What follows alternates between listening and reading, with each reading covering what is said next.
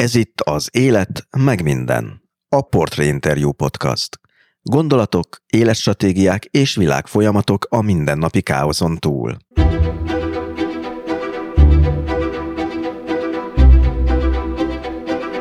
Miközben diáktársai Hollandiába, Angliába vagy Németországba mentek ösztöndíjra, ő úgy gondolta, erre még lesz ideje később is. Extrémebb helyszínekre vágyott, ahol hideg van. Nagyon hideg.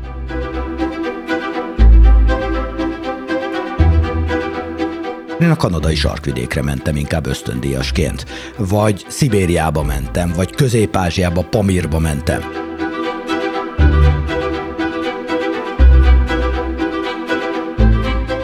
Nagy Balázs geográfus számára az akklimatizáció olyannyira jól sikerült, hogy antarktiszi expedíciói után nem csak nagyon hidegben, hanem nagyon magasan, oxigénhiányos környezetben folytatta kutatómunkáját.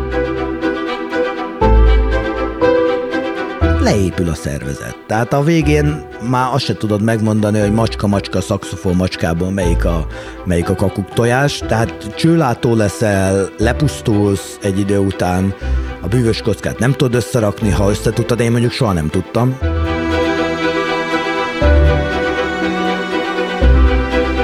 Lehet, hogy bűvös kockája nincs, de egyetemi katedrája igen. Sőt, mindemellett a népszerű Földgömb magazin főszerkesztője is, aki szerint Magyarországon nem csak a földrajzoktatás szenved régi rossz beidegződéseinktől.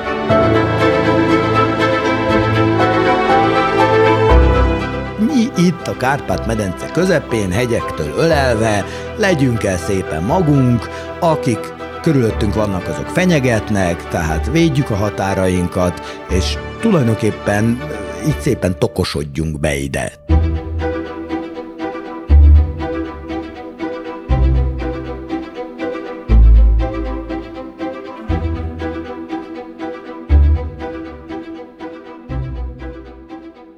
Kedves hallgatók, ez itt az Élet meg minden podcast 22. adása, én Tóth Szabolcs Töhötön vagyok, ebben az epizódban pedig Nagy Balázs geográfussal beszélgetek a 19. század magyar világutazóiról, a Földgömb magazinról, Kittenberger Kálmán hazaküldött új percéről, a klímaváltozásról, extrém hideg és extrém magas helyekről, és arról, miért kellene létrehozni magyar kutatóállomást a felmelegedő Antarktiszon.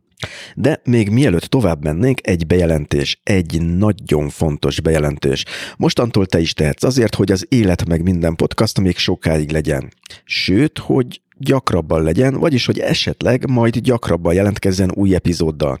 A podcastot ezentúl ugyanis támogathatod a Patreonon. Máshonnan én ezért a műsorért nem kapok pénzt. Ha tehát ez szívhez szóló üzenet után támogatni szeretnéd a podcastot, ennek módját megtudhatod, ha ellátogatsz a műsor weboldalára, amelynek címe az életmegminden.hu. Természetesen ékezetek nélkül, tehát még egyszer az életmegminden.hu. Az oldalon egyébként az egyes epizódokhoz bőséges háttéranyagot is találsz, például linkeket az adásban elhangzott cikkekhez, könyvekhez, filmekhez. De ez még nem minden. Az említett weboldalon feliratkozhatsz a podcast hírlevelére is, ez pedig a Stósz, ami szintén teljesen ingyenes. A hírlevelet két hetente küldöm ki, és benne azokat a cikkeket, filmeket, podcastokat ajánlom, amelyekre éppen ráakadtam, vagy rákattantam. Tehát a műsor weblapjának címe még egyszer az életmegminden.hu.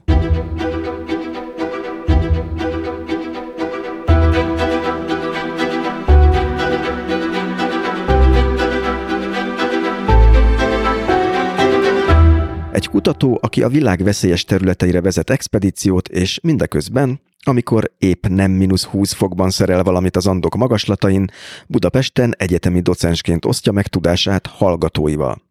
Az 1969-ben született Nagy Balázs az Ötvös Lórán Tudományegyetemen földrajzszakon végzett 1995-ben, majd 2002-ben ugyanitt doktori fokozatot szerzett. Jelenleg az ELTE természetföldrajzi tanszékének oktatója. Egyben a Földgömb Expedíciós Alapítvány kuratóriumának elnöke, amely alapítvány honlapján ez olvasható róla.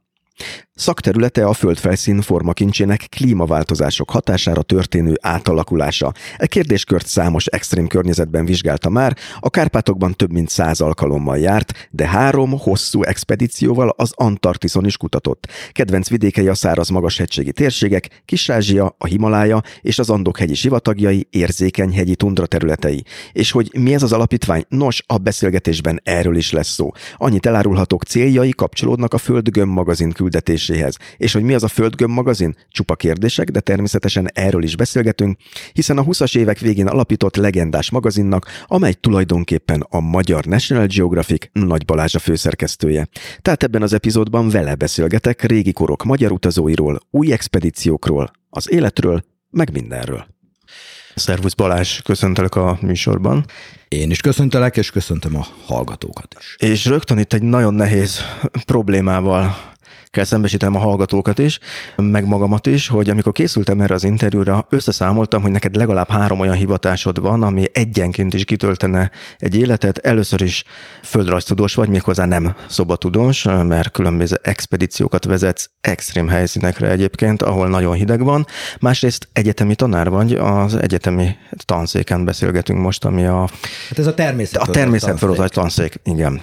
És a harmadik pedig, ami nagyon közel áll az én szívemhez is, hogy egy nagyon menő magazinnak, a Földgömbnek a főszerkesztője vagy. Tehát ez a három, és hogy ne ugráljak a témák között, mint egy bakkecske, arra gondoltam, hogy érdemes lenne a távolról a közelebb felé haladni, és a távol, itt találtam egy idézetet egy korábbi interjútban, amikor azt mondtad, hogy, és ez az első hivatásodhoz kötődik, hogy tudományosan fehér foltokat színezünk ki extrém helyszíneken. Mit jelentenek ezek a fehér foltok, és mik ezek az extrém helyszínek? Az extrém helyszín a szélsőséges helyszínt jelenti, mm, éghalatilag szélsőséges helyek ezek. Tehát olyan területei a Földnek, ahol valahogy az emberi élet szempontjából nehezen túlélhető a klíma.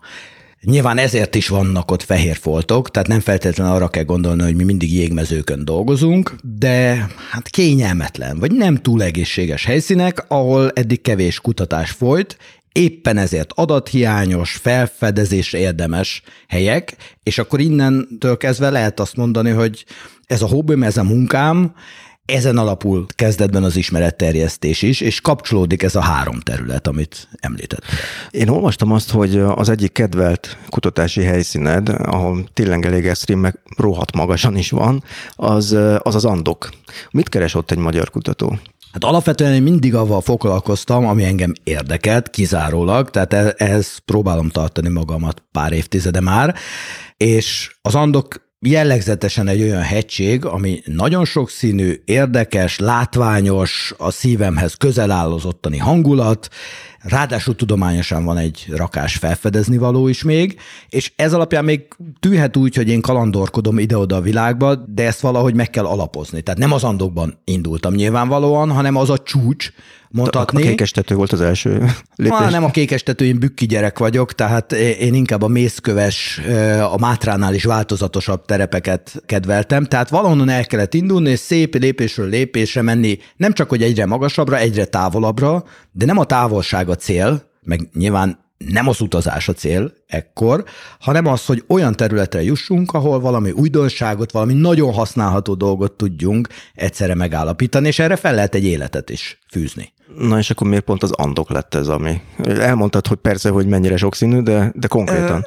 Talán azért, mert, mert én hamarabb jutottam el az Antarktiszra, mint az andokba, és az antarktiszi kutatások kapcsán tapasztaltuk azt, hogy oda érdemes menni elsősorban, ami belátható energia befektetéssel, hosszú távú kutatás során működik. Az Andok ilyen volt, tehát ott volt a szomszédban, mondjuk úgy, mindig átkeltünk Dél-Amerikán, vagy érintettük Dél-Amerikát. E, itt most ugye ilyen földi globális távlatokat kell nézni, és mondjuk aki tényleg otthon a karosszékbe hallgatja ezt a műsort, olyan furcsa lehet, hogy itt most dobálózunk kékestől az Antarktiszig, de valójában a földrajz vagy a földtudomány azért így működik, hogy az egész földdel foglalkozunk egy-egy területtel kiemelten. És én az Antarktiszt is nagyon szeretem, de hát az egy elég sajátos nemzetközi terület, tehát egy idő után úgy tűnt, hogy elég, hogyha mondjuk úgy csak Dél-Amerikában maradunk, ott is vannak piszok jó helyek. Na most akkor már is elkezdek ugrálni, mert ugye hát az Antarktisz itt most megfogott, hogy akkor tegyünk egy kitérőt az Antarktiszra, hogy hogy kerültél oda, mert az ember nem úgy képzeli azt a földrészt, hogy oda megyek sátorozni.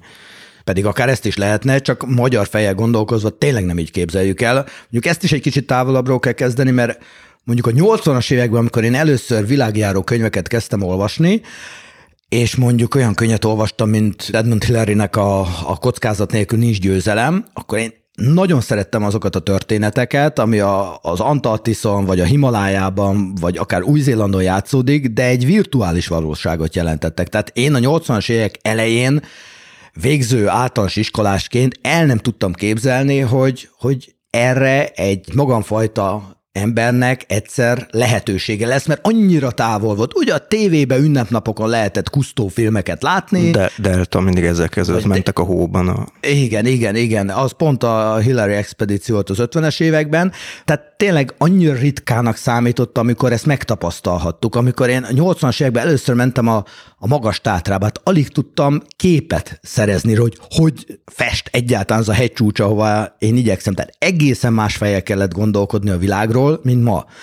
És akkor azért kezdem ilyen távolról, mert aztán a 80-as évek végén, 90-es évek fordulóján hirtelen óriásira tárult ez a kapu, és míg mondjuk egyetemi évfolyam társaim Hollandiába mentek ösztöndíjra, vagy Németországba, vagy Angliába, én úgy gondolkodtam, hogy oda még elmehetek máskor is, ugorjunk egy nagyot. Tehát most van esetleg lehetőségem arra, hogy extrém helyszínekre elmenjek. Tehát, hogyha én az egyetemi időszakomra gondolok, akkor én a kanadai sarkvidékre mentem inkább ösztöndíjasként, vagy Szibériába mentem, vagy Közép-Ázsiába, Pamirba mentem. És én utólag úgy gondolom, hogy nagyon jól döntöttem ezzel. Tehát ez vezetett oda, hogy szépen gyűltek a tapasztalatok, először csak tapasztalatok, utána pedig a kutatási vágy is. Tehát amikor elvégeztem az egyetemet, Egyszer csak jött egy ilyen lehetőség, Lengyelország hivatalosan felkérte Magyarországot, hogy vegyen részt a kutatási programjában, Magyarországot ez nem érdekelte, engem meg igen.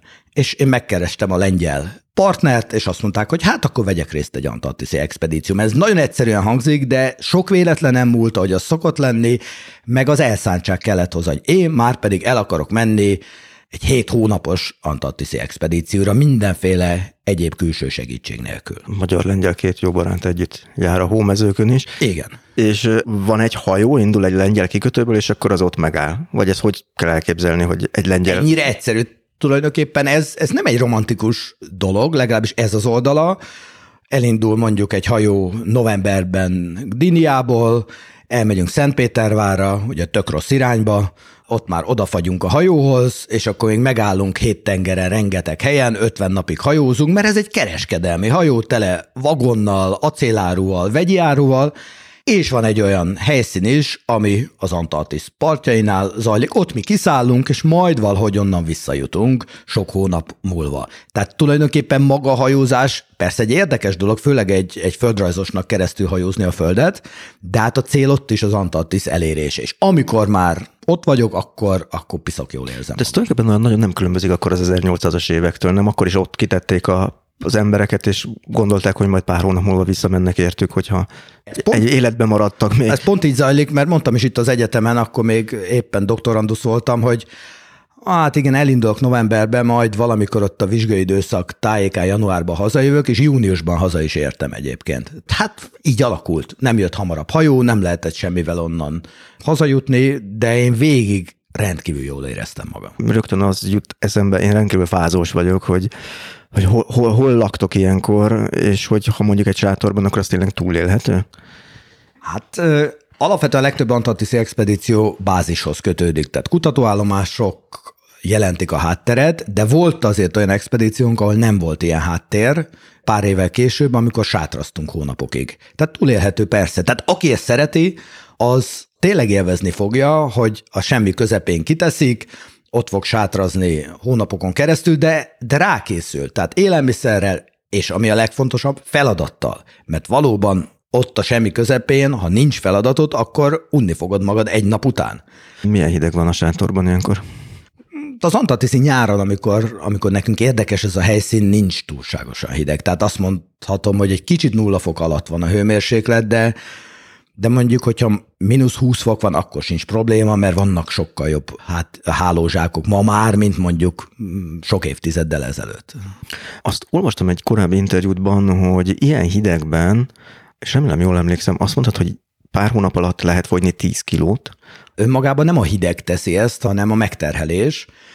Mondjuk ehhez azért magasra is kell menni, és nem kell hozzá pár hónap. Tehát volt olyan alkalom, hogy egy hónap alatt 17 kilót fogyott egy kolléga, és nem volt mögötte amputálás, tehát végtagvesztés, hanem csak minőség és mennyiség éhezés lépett föl. Az Antatiszon nem fogytunk ennyit, azok inkább magas hegységi kutatóutak, amikor nagyon sokat fogyunk. Az Antatiszon azért nem, mert végeredményben akkor egy helyen vagyunk, tehát mi nem megyünk keresztül az Antarktiszon, van egy-két helyszín, amit nagyon alaposan vizsgálunk és akkor elég bőségesen jut idő a létfenntartásra, tehát nem túlélő túra. Ez nagyon fontos. Nem is turisták vagyunk, meg nem is hegymászók vagyunk. Azért megyünk oda, hogy rendszeres napi tevékenységgel dolgozzunk. Ez lehet, hogy illúzió romboló, de valójában nagyon romantikus dolog, mert tényleg a modern technikai vívmányokon túl nem sokban különbözik a 100 150 évvel ezelőtti kutatástól. Na, erre mindjárt elkérdezek a kutatásokra is, csak ez még érdekel az előző, hogy, hogy mert nekem az rém lett, hogy ma hidegben több energiát éget a szervezet, és így több bevitelre is van szükség, vagy jobban oda kell figyelni, hogy mit tesz. Ez, ez abszolút így van, persze, sokkal több kalória bevitelre van szükség, de hát megvannak azok az élelmiszerek, amik, amik erre pont jók. Egyébként ezek sokszor ugyanazok, amit hegymászók is esznek. Tehát arra kell törekedni, hogy sok energia legyen, de kevés munkával járjon maga a bevitel. Tehát nem állunk neki főzögetni, vagy disznót vágni, vagy ilyenek, hanem eleve olyan élelmiszereket viszünk magunkkal, amelyek magas energiatartalmúak, mindenféle liofilizált, tehát fagyasztva szárított élelem, teljes értékű élelmek, lekvárok, a szalgyümölcsök, de persze tészta is, rizs is, minden, hát nem lehet minden nap nehezet enni. Ilyen páncélos konzerveket persze nem viszünk, mert vissza is kell hozni minden hulladékot, tehát azért pár hónap alatt van egy kis maradék, és azt sem hagyhatjuk ott az Antarktiszon. A szigorúan tilos, ott bármit kidobni. Szigorúan tilos, tehát hogy ha már oda megyünk, akkor lehetőleg a tudományos értéken túl ne legyen semmi nyomunk. Lábnyomunk sem, meg, meg ott hagyott dolog sem. Ezt nemzetközi egyezmény szabályozza egyébként, hogy ott mit lehet és mit nem? Igen, igen. Hát az Antarktisz nemzetközi terület a 60. déli szélességtől délre senki földje vagy mindenki földje van, már több mint 50 éve, él ez az Antarktiszi Egyezmény, és ez nagyon részletesen rendelkezik arról, hogy mit lehet csinálni és mit nem. Tehát nem csak arról, hogy mondjuk a fegyveres katonai tevékenység tiltott, vagy a turizmuson túl minden gazdasági tevékenység tiltott, de az is benne van, hogy nem lehet nyílt tüzet gyújtani, vagy éppen, hogy... Azt miért nem lehet? Hát, mert korommal jár, tehát hogyha én vagy uszadékfát ott elkezdek égetni, vagy elkezdek grillezni, akkor annak nyoma lesz a Van ott fa egyébként? Szomszédos kontinensekről átsodródhat fa, és akkor ezt tulajdonképpen meg lehet gyújtani. Vagy hogy nem lehet szánhúzó kutyát vinni az Antarktiszra, erről is rendelkeznek, hiszen nincs szárazföldi ragadozó. És egyébként, hogyha egy szánhúzó kutya elszabadul, mondjuk akkor a földön fészkelő madarak kolóniáiba elég nagy kár tehet. Tehát ezek, ezek azért mind-mind olyan jó kitalált szabályrendszer részei, amelyeket be kell tartatni, mondjuk kiköt egy hajó, képzeld el, hogy akkor kiszáll belőle 600 turista, és az a 600 turista egy kis partszakaszt akar látni, és mindenki a pingvinek íriszét akarja lefotózni, vagy a fókáról portréképet készíteni, akkor az elképesztő nagy stresszt jelent arra a területre, tehát korlátozzák, hogy mennyire lehet megközelíteni ezeket az állatokat, jó esetben ezt betartatják.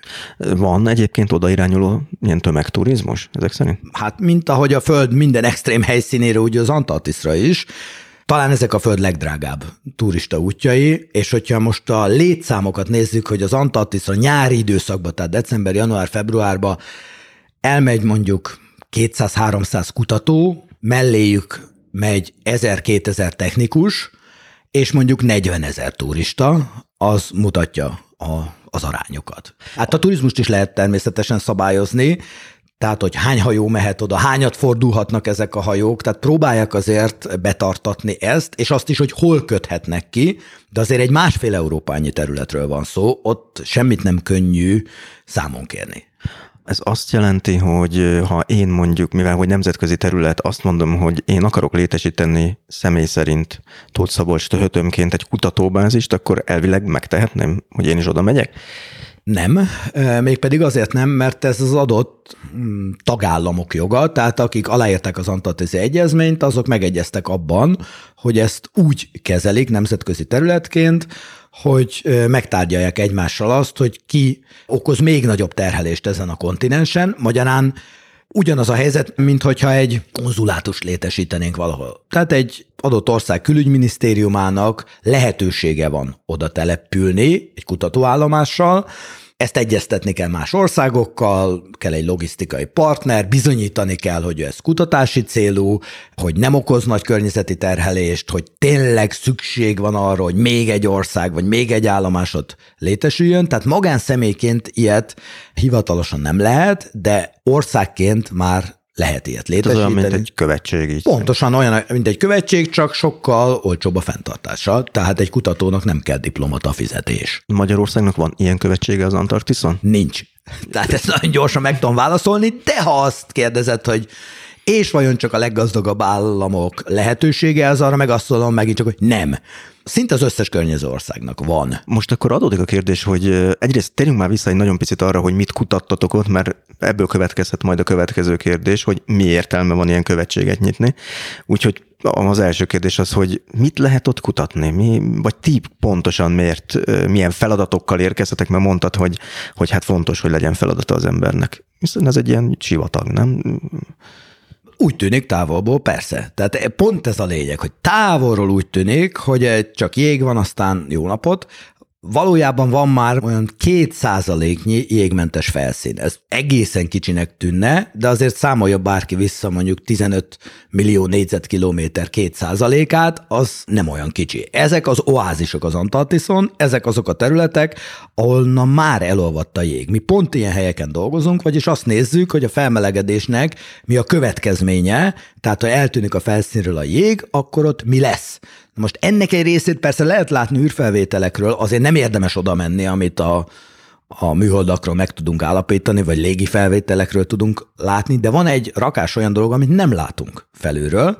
Én konkrétan avval foglalkozom, hogy mi történik az örökfaggyal. Tehát ami ma már az elég sok szó esik, ugye idegen szó ezt permafrostnak nevezik, nevezzük örökfagynak, ami a felszín alatt lévő jég, aminek van egy gáztartalma is, Nyilván víztartalma is természetesen, ha ez olvad, ha ez eltűnik, akkor elég nagy környezeti változásokat okoz. Mi ezt vizsgáljuk az oázisokban. Tehát én nem a jég hátán dolgozom, pontosan nem a felszíni jég hátán, hanem a tundrában lévő jég hátán dolgozunk, és az Antarktiszon ez egy olyan kérdés, ami csak helyszíni jelenléttel, fúrással, térképezéssel, mintavétellel adatgyűjtésként vizsgálható, ráadásul ezek az oázisok eléggé elszigeteltek egymástól, tehát elszorva találhatók ezen az óriási területen, mindenhol nem lehetünk jelen, vagyis mi dolgozunk egy oázis térségben, más kutatók máshol dolgoznak, megállapítjuk, hogy mi történik, összehasonlítjuk ezeket az adatokat, tehát így lesz egy kontinentális képünk a változásról,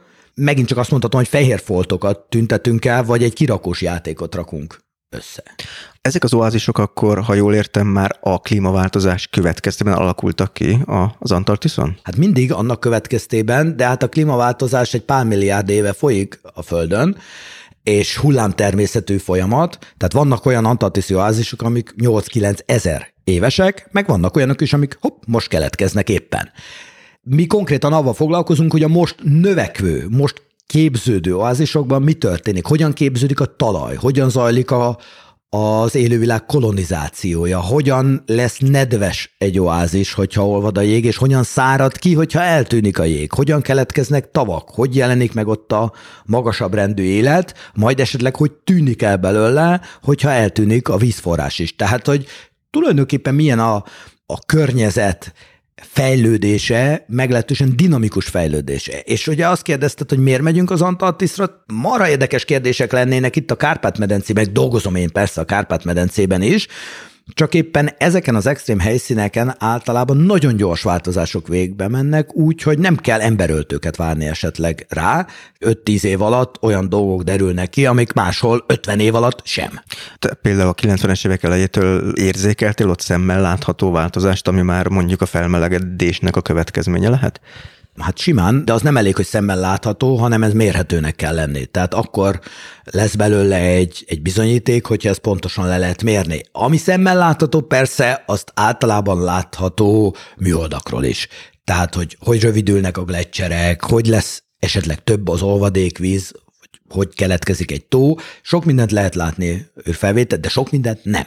Tehát mi azért vagyunk ott, hogy amit nem lehet távolról látni, azt helyszínen megvizsgáljuk, és hát erre azért nincs olyan sok vállalkozó szellemű ember. Tehát amikor Csehország például az állomását tervezte, Nekik is van állandó. Hogyne, hogyne. Hát Ukrajnának is, Bulgáriának is, Lengyelországnak is, sőt Romániának is. Én ott voltam azon a tárgyaláson, amikor, a, amikor az állomás koncepcióját elfogadták. És akkor már arról beszéltünk, hogy de mi lesz a funkciója ennek az állomásnak, mert az egy nagyon jó presztis egy adott ország számára, egy, van, van egy antarktiszi bázisa, nem költenek rá túl sok pénzt, néhány őrült kutatót dolgozik, de nagyon nagy a nemzetközi hírneve ennek. Tehát sok ország felismerte, hogy ez milyen marha jó befektetés. Az, hogy presztízs, azt értem, de miért lenne fontos, hogy Magyarországnak is legyen kutatóállomása a presztízsen túl? Önmagában már az országimás építés is lehet cél, de azért szinte mindenütt van mellette egy olyan szándék is, hogyha most nem kutatót nézek, hanem politikus, mert azért egy állomáson nem kutatók döntenek, hanem masszívan politikusok. Hogy van egy nemzetközi terület a Földön, szárazföld, ami egyre jobban élhető, és mi lesz akkor vajon, hogyha azok a nemzetközi egyezmények már nem működnek, amelyek ma szabályozzák a 20. század közepe óta az ottani emberi jelenlétet. Egyetlen kiszólhat bele érdemben ennek a kontinensnek a működésébe. Ma azok az országok, akik állomásokat működtetnek, és az Antarktiszi Egyezmény konzultáns tagjai. Mi nem, magyarok, mi nem konzultáns tagok vagyunk, hát megfigyelői státusz jelent ez tulajdonképpen. Tehát van vagy 30 ország, amely beleszólhat egy teljes kontinens életébe.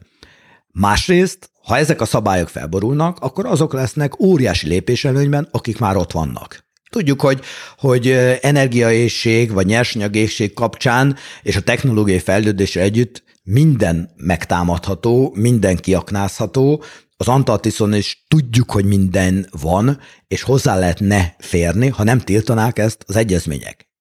Ha valaki felrúgja, akkor baj lesz, de hát azok vannak viszonylag jó helyzetben, akik már ott vannak. És mondjuk az elmúlt években láttuk, hogy pár olyan dolog történt a világban, amiről nem gondoltuk volna, hogy bekövetkezhet. Igen, de sok politikus erre gondol előre, tehát próbálja az országát bebiztosítani ilyen helyeken, és ráadásul az Antarktisz, ha most csak ezt az oldalát nézzük, akkor az egyik legolcsóbban elkapható földrész, mert nem kell fegyvereket telepíteni, nem kellenek nagy szövetségi megállapodások, hanem tulajdonképpen csak egy építkezési, felvonulási területről ismert konténercsoporta oda kell menni, fenn kell tartani, kell bele néhány ember, és kész nem tudom, lehet, hogy a magyar külpolitikai gondolkozást a Ferenc József föld kolonizációjának kudarca óta nem izgatja annyira a sarkkörön túli Már akkor se izgatta ez a lényeg, tehát a Ferenc József földre sem magyar expedíció vagy osztrák expedíció ment, mármint nem állami, hanem magánvállalkozás. Tehát persze visszavezethetjük 150 éves távlatba ezeket, hogy messze van, romantikus messzeség, igaz se volt, pedig hát az is egy nagyon sikeres vállalkozás volt, az oroszoknak feltártuk a Ferenc József földet, mert ők aztán oda mentek természetesen. Miért hiányzik a magyar külpolitikai gondolkozásból ez a hosszú? Ö, hát ezt, ezt szerintem nagyon nehéz kibogozni, mert, mert ha azt nézzük, hogy a 19. században milyen magyar vállalkozások voltak, akár Ázsiában, és pont az arisztokrata családok részéről mentek ezek, a, ezek az expedíciók, tehát sorolhatnám a, a Zicsiek, Décsiek, Almásiak, Károlyiak, Széchenyiek e, mind-mind expedíciókat támogattak, és az jelentette a nemzetközi hírnevet számukra, hogyha az ő nevükön fut az expedíció, de ők persze nem, nem feltétlenül értettek mindenhez, tehát vitték magukkal a kutatókat. Tehát ez egy nemzetközi hírnevet adott, egy nagyon vista gondolkodást e, mutatott abból az időből, de valahogy az állami gondolkodásban ez már akkor sem ment át. Tehát, hogy mi itt a Kárpát-medence közepén, hegyektől ölelve, legyünk el szépen magunk, akik körülöttünk vannak, azok fenyegetnek, tehát védjük a határainkat, és tulajdonképpen így szépen tokosodjunk be ide.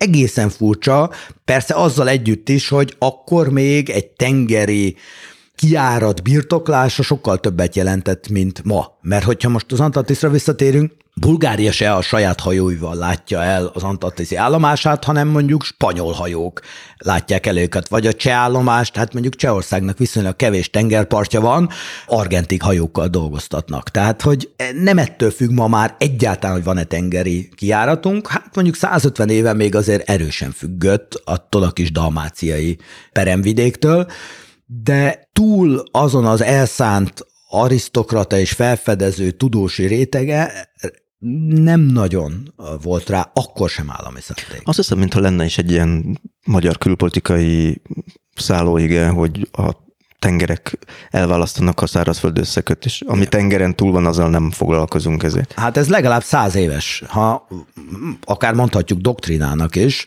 reméljük ma már leáldozóban van, de hát ha jó belegondolunk, akkor pont fordított, mint az angol sok évszázados gondolkodás, hogy a tenger nem elválaszt, vagy nem választ el igazán, hanem pont, hogy összeköt. Csak jó kell használni a tengert. És ha jól érzékelem, itt a felmelegedés miatt azért egyre több tengerünk lesz, mármint nem nekünk, mert az is előfordulhat egy idő után. Igen, de hát a, egyáltalán egy globális gondolkodással eh, megrövidülnek ma már ezek a távolságok. Bárkivel lehet kooperálni, együtt lehet működni. Tehát ezeket a gondolatokat, amiket most én elmondtam, mondjuk egy, egy német kutató egyáltalán nem érti, hogy én miről beszélek. De már egy lengyel sem. Amikor egyszer arról beszélgettünk, hogy hogy mondjuk egy Varsói egyetemista, aki azt mondja, hogy őt a déli elefántfóka érdekli, hát ugye milyen utat járhat be? Nem kiröhögik, hogy mit akarsz te itt Varsóban a déli elefántfókával, hanem hát miért ülsz itt? Akkor menj az Antarktiszra azonnal a mi bázisunkra, és kutasd a déli elefántfókát. Ha egy magyar azt mondja, mondjuk egy egyetemista, teszem az Debrecenbe, hogy én már pedig fókákkal akarok foglalkozni, mert szeretem a búvárúszást, valamiért, vagy egyébként meg biológus vagyok, akkor, akkor kirölgik. Ez egy óriási különbség. Igen, és ö, így beintítottam most nagyon a gondolkodásomat, hogy igen, nagyon távolinak tűnhet az, hogy valaki az Antarktiszon méricskéli a, az oázisokban mondjuk a klímaváltozás hatásait, tehát ha belegondolok jobban, és ezt csak laikus mondom, lehet, hogy hülyeséget mondok, az ott szerzett tudás és tapasztalat azért valószínűsítem kamatoztatható azzal kapcsolatban is mondjuk az Alföldön mire kell felkészülni egy szárazság esetén, vagy tehát itt, itt azért általános folyamatokról van szó, amit egy extrém környezetben talán jobban meg lehet érteni. Hát lehet ilyen analógiákat találni, ha nem is az Alföld, de mondjuk a Kárpáti hegységkeret, ahol vannak hasonló folyamatok, csak sokkal lassabbak egy, egyébként, de mondhatom azt, hogy módszertanban lehet egy, egy sor dolgot kipróbálni, lehet fejleszteni, mert ott gyorsabban történik minden, mondjuk az Antarktiszon, és nem mellesleg olyan kapcsolatokra lehet szert tenni, amivel sokkal jobb összefogásokkal lehet a környezetünket is vizsgálni, akár a Kárpát-medencét is vizsgálni. Tehát nagyon sok irányban lehet eh, nyújtózkodni innen, ha mi bizonyítunk valamit ott, akár csak a saját rátermettségünket, már az segíthet pályázati sikerhez, vagy többletforrásokhoz jutni, és akkor azt már itt is fel tudjuk használni.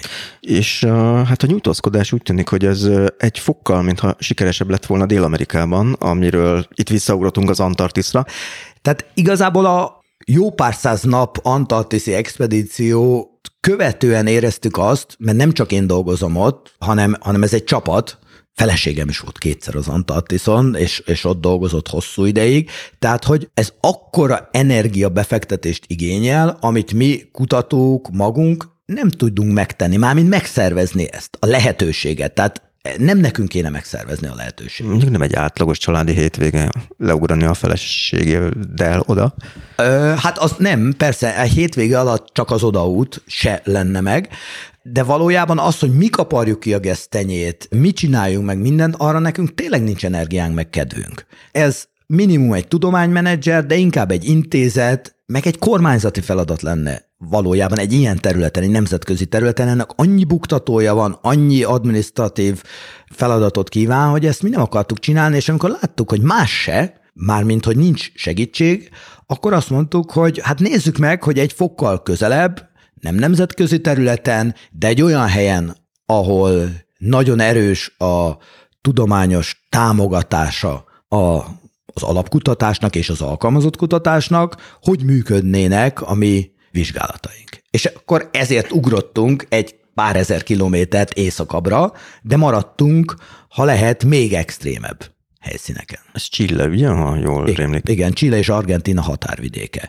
És az valójában azért történt, amikor ezt elhatároztuk a 2000-es évek második felében, hogy teszteljük, hogy a magyar közvélemény, meg egyáltalán akár a politikusok is, hogyan reagálnak erre. Ha mi elmegyünk egy távoli helyre, onnan jó eredményeket hozunk, ez, ez transzparens lesz, akkor mi erről a vélemény, és onnan tulajdonképpen vissza tudunk-e szivárogni az Antarktiszra, tehát végül is első sorban mi ugródeszkának tekintettünk akkor az andoki kutatásra, más lett belőle, tény, tehát most már úgy érezzük több mint tíz év után, hogy nekünk ott nagyon jó, és most Hát persze, hogyha Magyarország létesíteni akarna egy antarktiszi bázist a környező országok mintájára, akkor abba teljes erővel benne lennénk és segítenénk, de nem hagynánk ott már a, a dél-amerikai helyszíneket, annyira megszeretnénk. Na, akkor most már mondjuk el, hogy pontosan mit csináltok ott. Jó, hát mondhatom azt, hogy pontosan azt, mint az Antarktiszon, de nem, mert más hely, más típusú hely, alapvetően itt is a, az örökfagy változását nézzük, mi alapvetően vízzel foglalkozunk, a víz megjelenésével, eltűnésével, a víztartalékokkal. Tehát olyan helyet kellett keresnünk, és nem volt nehéz ilyet találni, ahol alapvetően kevés a víz, nagyon nagy szükség van a vízre, talán valahol a háttérben lappang ez a víz, de stratégiai kérdés a víz, nem foglalkoztak természetesen vele. A víz kutatása a klíma és környezetváltozás szempontjából is érdekes, meg alkalmazott oldalról is fontos, tehát mondjuk egy területi tervezés, vagy, vagy gazdaságfejlesztési szempontból is fontos. De ahhoz, hogy olyan körülmények között dolgoztok kb. mint az Antarktiszon, az azt jelenti, hogy ott nagyon magasra kellett menni. Hát az Antarktisznál sokkal magasabbra, tehát az Antarktiszhoz hasonlóság az abban nyilvánul meg, hogy hideg van, mondjuk még az antarktiszi munkahelyénknél is sokkal hidegebb van, legalább akkor a szél, viszont sokkal nagyobb a szárasság, mint az Antarktiszi térségben, és nagyon magasan vagyunk. Tehát mit jelentenek ezek az értékek, hogy nagyon magasan vagyunk, az azt jelenti, hogy majdnem 7000 méterig dolgozunk, ugye a déli féltekén azért nincs 7000 méteres hely, tehát 6893 méter a legmagasabb helyszínünk, a legalacsonyabb, legalacsonyabb az hát olyan 3700 méter. Most arról beszélek, ahol elkezdtünk dolgozni. Hogy hideg van, az azt jelenti, hogy mi nyáron dolgozunk ezeken a helyeken, de akkor is van azért mínusz 20 fok a nyári jó időben. A szárasság az azt jelenti, hogy a, a nedvesség tartalom hát lehet 10% alatti, vagy mondjuk 2% az mondjuk egy elég jellemző, és az erős szél az pedig azt jelenti, hogy minden nap szél fúj, viharos szél fúj, tehát egy száraz, hideg, magas, szeles hely, ez a száraz andok, ami Chile és Argentina határán húzódik, és egy kicsit Bolíviába is átnyúlik, több mint ezer kilométer hosszan, tehát egy baromi nagy terület, és végig tele ásványnyersanyaggal, nagy része lakatlan, de vannak azért jelentős méretű városok a hegyvidéktől távol. És akkor ugye itt nekünk az volt a hipotézisünk, hogy ha valakit vizet akar ezen a vidéken, akkor vagy tengervizet kell sótalanítani, vagy több százezres városok esetében valonnan a felszín alól szedni a vizet. Úgy tűnt, hogy ezek a hegyek nagyon jók arra, hogy a jövőben vizet adjanak. Csak éppen ezeken a hegyeken nincs jég. Tehát eszméletlen magas hegyvidékek, sokkal magasabb, mint az Alpok, és nincs gletszer. Na de akkor honnan lesz víz? Hát a belsejükből, mert ezek fagyottak. Talán. Honnan eredeztethető ez a fagy, meddig tart, hogyan változik? Hát tulajdonképpen ezt nézzük, de ezt megint nem lehet a levegőből látni. Ezt oda kell menni, mérni kell, folyamatosan kell mérni, és akkor innen lehetnek olyan adataink, amik már tényleg stratégiai fontosságúak. Ez például, hogy a hőmérséklet hogy változik az idővel, meg a magassággal, vagy milyen adatokra hát kell itt gondolni? Például mondjuk egyszerűen fogalmazva igen, de ez a valóságban úgy fest, hogy nekünk be kell műszerezni a hegyeket, teljes egészében a talpuktól a tetejéig, minden különböző helyszínüket, minden egyedi helyszínüket úgy értem, főleg a felszín alatti folyamatokra vagyunk kíváncsiak. A felszínéket megint csak azt mondom, hogy lehet látni. oké, okay, ha nagyon finoman akarjuk látni, akkor az is oda kell menni, és drónnal repülünk akár 6000 méteren is, de sok mindent a felszínről lehet látni távérzékeléssel. Amit nem látunk, az a felszín alatti dolog, például a jég, meg a víz a felszín alatt. Ezek magashegyi sivatagok. Képzeljünk el egy 6-7 ezer méteres hegyet, amin se hó nincs, se jég nincs, évszázadok óta nem esett az eső, mégis az egész hegy fagyott. Olyan, mint egy hidroglóbusz, csak még meg van fagyva. Igen ám, de csapadék nem lesz több, de melegebb lesz a területen, vagy melegednek ezek a helyek is, tehát kezdenek kiolvadni a hegyek, és a víz elkezd lefolyni majd, vagy már most, tudjuk ezt? Hát általunk megtudhatjuk. És akkor így rögtön lehet rájuk számítani, mint az adott környező medencék, városok vízadóhelyeire. Tehát a csillai kormánynak például ez fontos lehet ezt tudni, hogy mi történik majd ott a jövőbe. Egyértelműen, tehát a, a, nem, nem feltétlenül a központi kormányzat figyel egy ilyenre föl, hanem a, a regionális vezetés, vagy akár egy nagyváros vezetése. Tehát ott azért a sivatagi területeken is százezeres városok vannak, főleg bányászvárosok, iparvárosok, ahol a helyi kormányzatnak ez egy állati fontos kérdés. Tehát pont ők minősítették stratégiai jelentőségűvé a, a mi kutatásainkat, tehát onnan jön támogatás erre. És ez azt jelenti, hogy ahhoz, hogy be tudjátok műszerezni ezeket a hegyeket, hogy valakinek föl kell battyogni a 6000 méter fölé, és leszúrni a, a kis, nem tudom, mérőműszert, ami jelzi ott, hogy a jéggel mi történik a, a föld alatt? Hát megint csak leegyszerűsítve, igen, tehát fel kell menni, nem egyszer, sokszor, be kell építeni ezeket a műszereket, amelyek folyamatosan működnek, és aztán le is kell mindig olvasni. Ezek sokszor olyan helyszínek, ahol nincs GSM szolgáltatás, hát műoldas kommunikáció van, de annál egyszerűbb, hogyha oda megyünk. Tehát én is felmásztam már hatszor ennek a hegynek a tetejére, hogy leolvassam, cseréljem a műszereket. Ez a 6800, nem 6893 méter. Tehát én szoktuk mondani, hogy a mi munkánk ott kezdődik tulajdonképpen, ahol véget ér a hegymászás, mert ugye a hegymászó gyorsan lejön a hegyről, mi meg ott maradunk fönt, akár egészen nagy magasságban hetekig. Kedves dolog. Igen, de hát én ezt, ahogy az Antarktiszt, ezt is szeretem. Mi történik az emberi szervezettel 6800 méteren húzamosabb ideig? Mert ezek szerint akkor napokig ott hát, vagy. Hát mondjuk 6800 nem kell napokig lenni, de 6000 méter fölött jóval kell, nem is napokig, hanem hetekig, hát leépül a szervezet. Tehát a végén már azt se tudod megmondani, hogy macska-macska, szakszofó macskából melyik a, melyik a kakuk tojás, tehát csőlátó leszel, lepusztulsz egy idő után, a bűvös kockát nem tudod összerakni, ha összetudtad, én mondjuk soha nem tudtam. Ugye megvan, hogy miért mentünk oda, de simán elfelejted. A, a szervezet úgy működik, hogy amikor már merül, hogy a legfontosabb dolgokat próbálja életben tartani, hát téged próbál életben tartani, a szemet kezd lekapcsolni, egyre rosszabb lesz a látás, a perifériális látás eltűnik, tehát látod, hogy merül a szervezeted hogyha felmegyek nagy magasságba valamit csinálni, akkor lehet, hogy elfelejtem, hogy miért jöttem. Fel kell írni a kezemre, hogy kapcsoljak be egy kamerát, vagy valamit. Tehát, hogy arra megy rá a szervezet természetesen, hogy túléljük.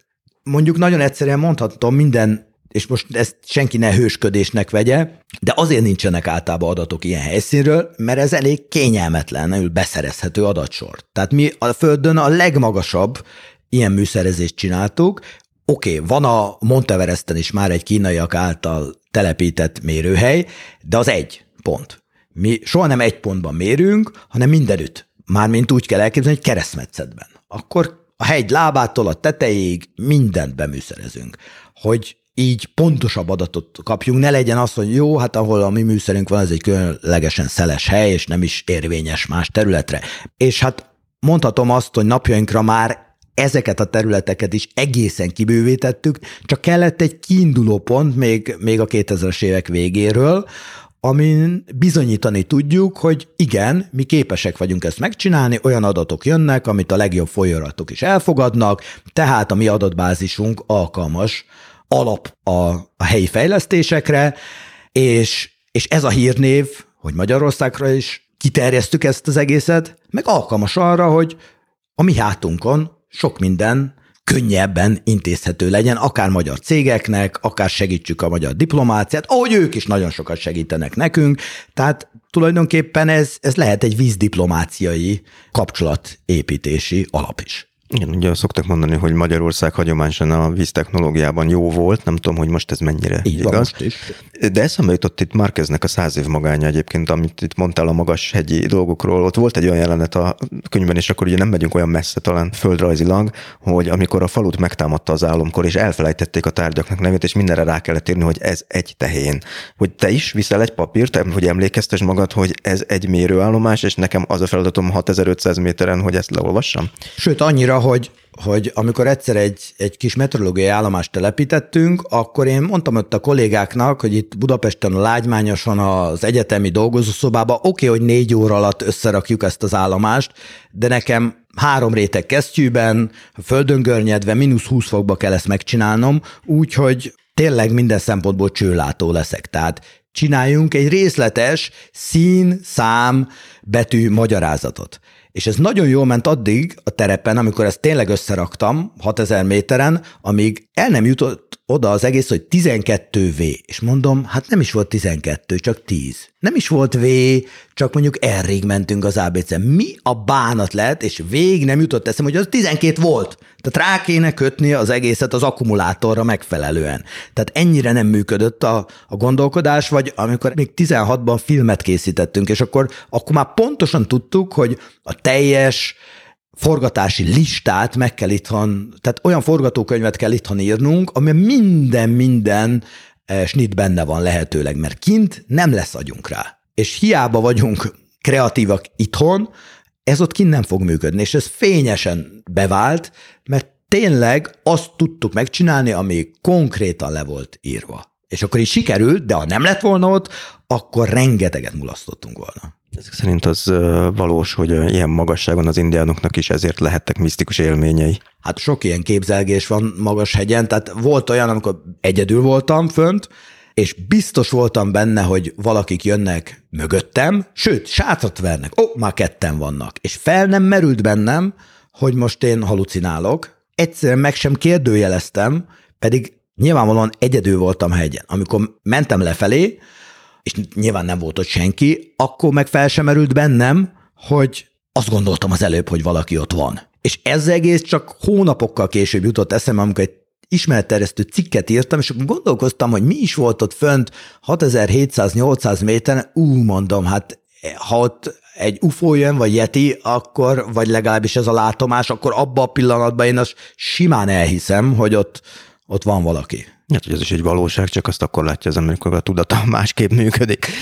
Um, és a családod mit szól hozzá, hogy apa eltűnik néha, és a jégmezőkről küld néha esetleg mű, műholdas telefonon valamit, nem tudom, hogy ez hogy működik, nem volt még ilyen készülékem. Ö, nagyon negatívan értékelik, meg ők is szeretnének ott lenni. A feleségem is nagyon szereti ezt a környezetet.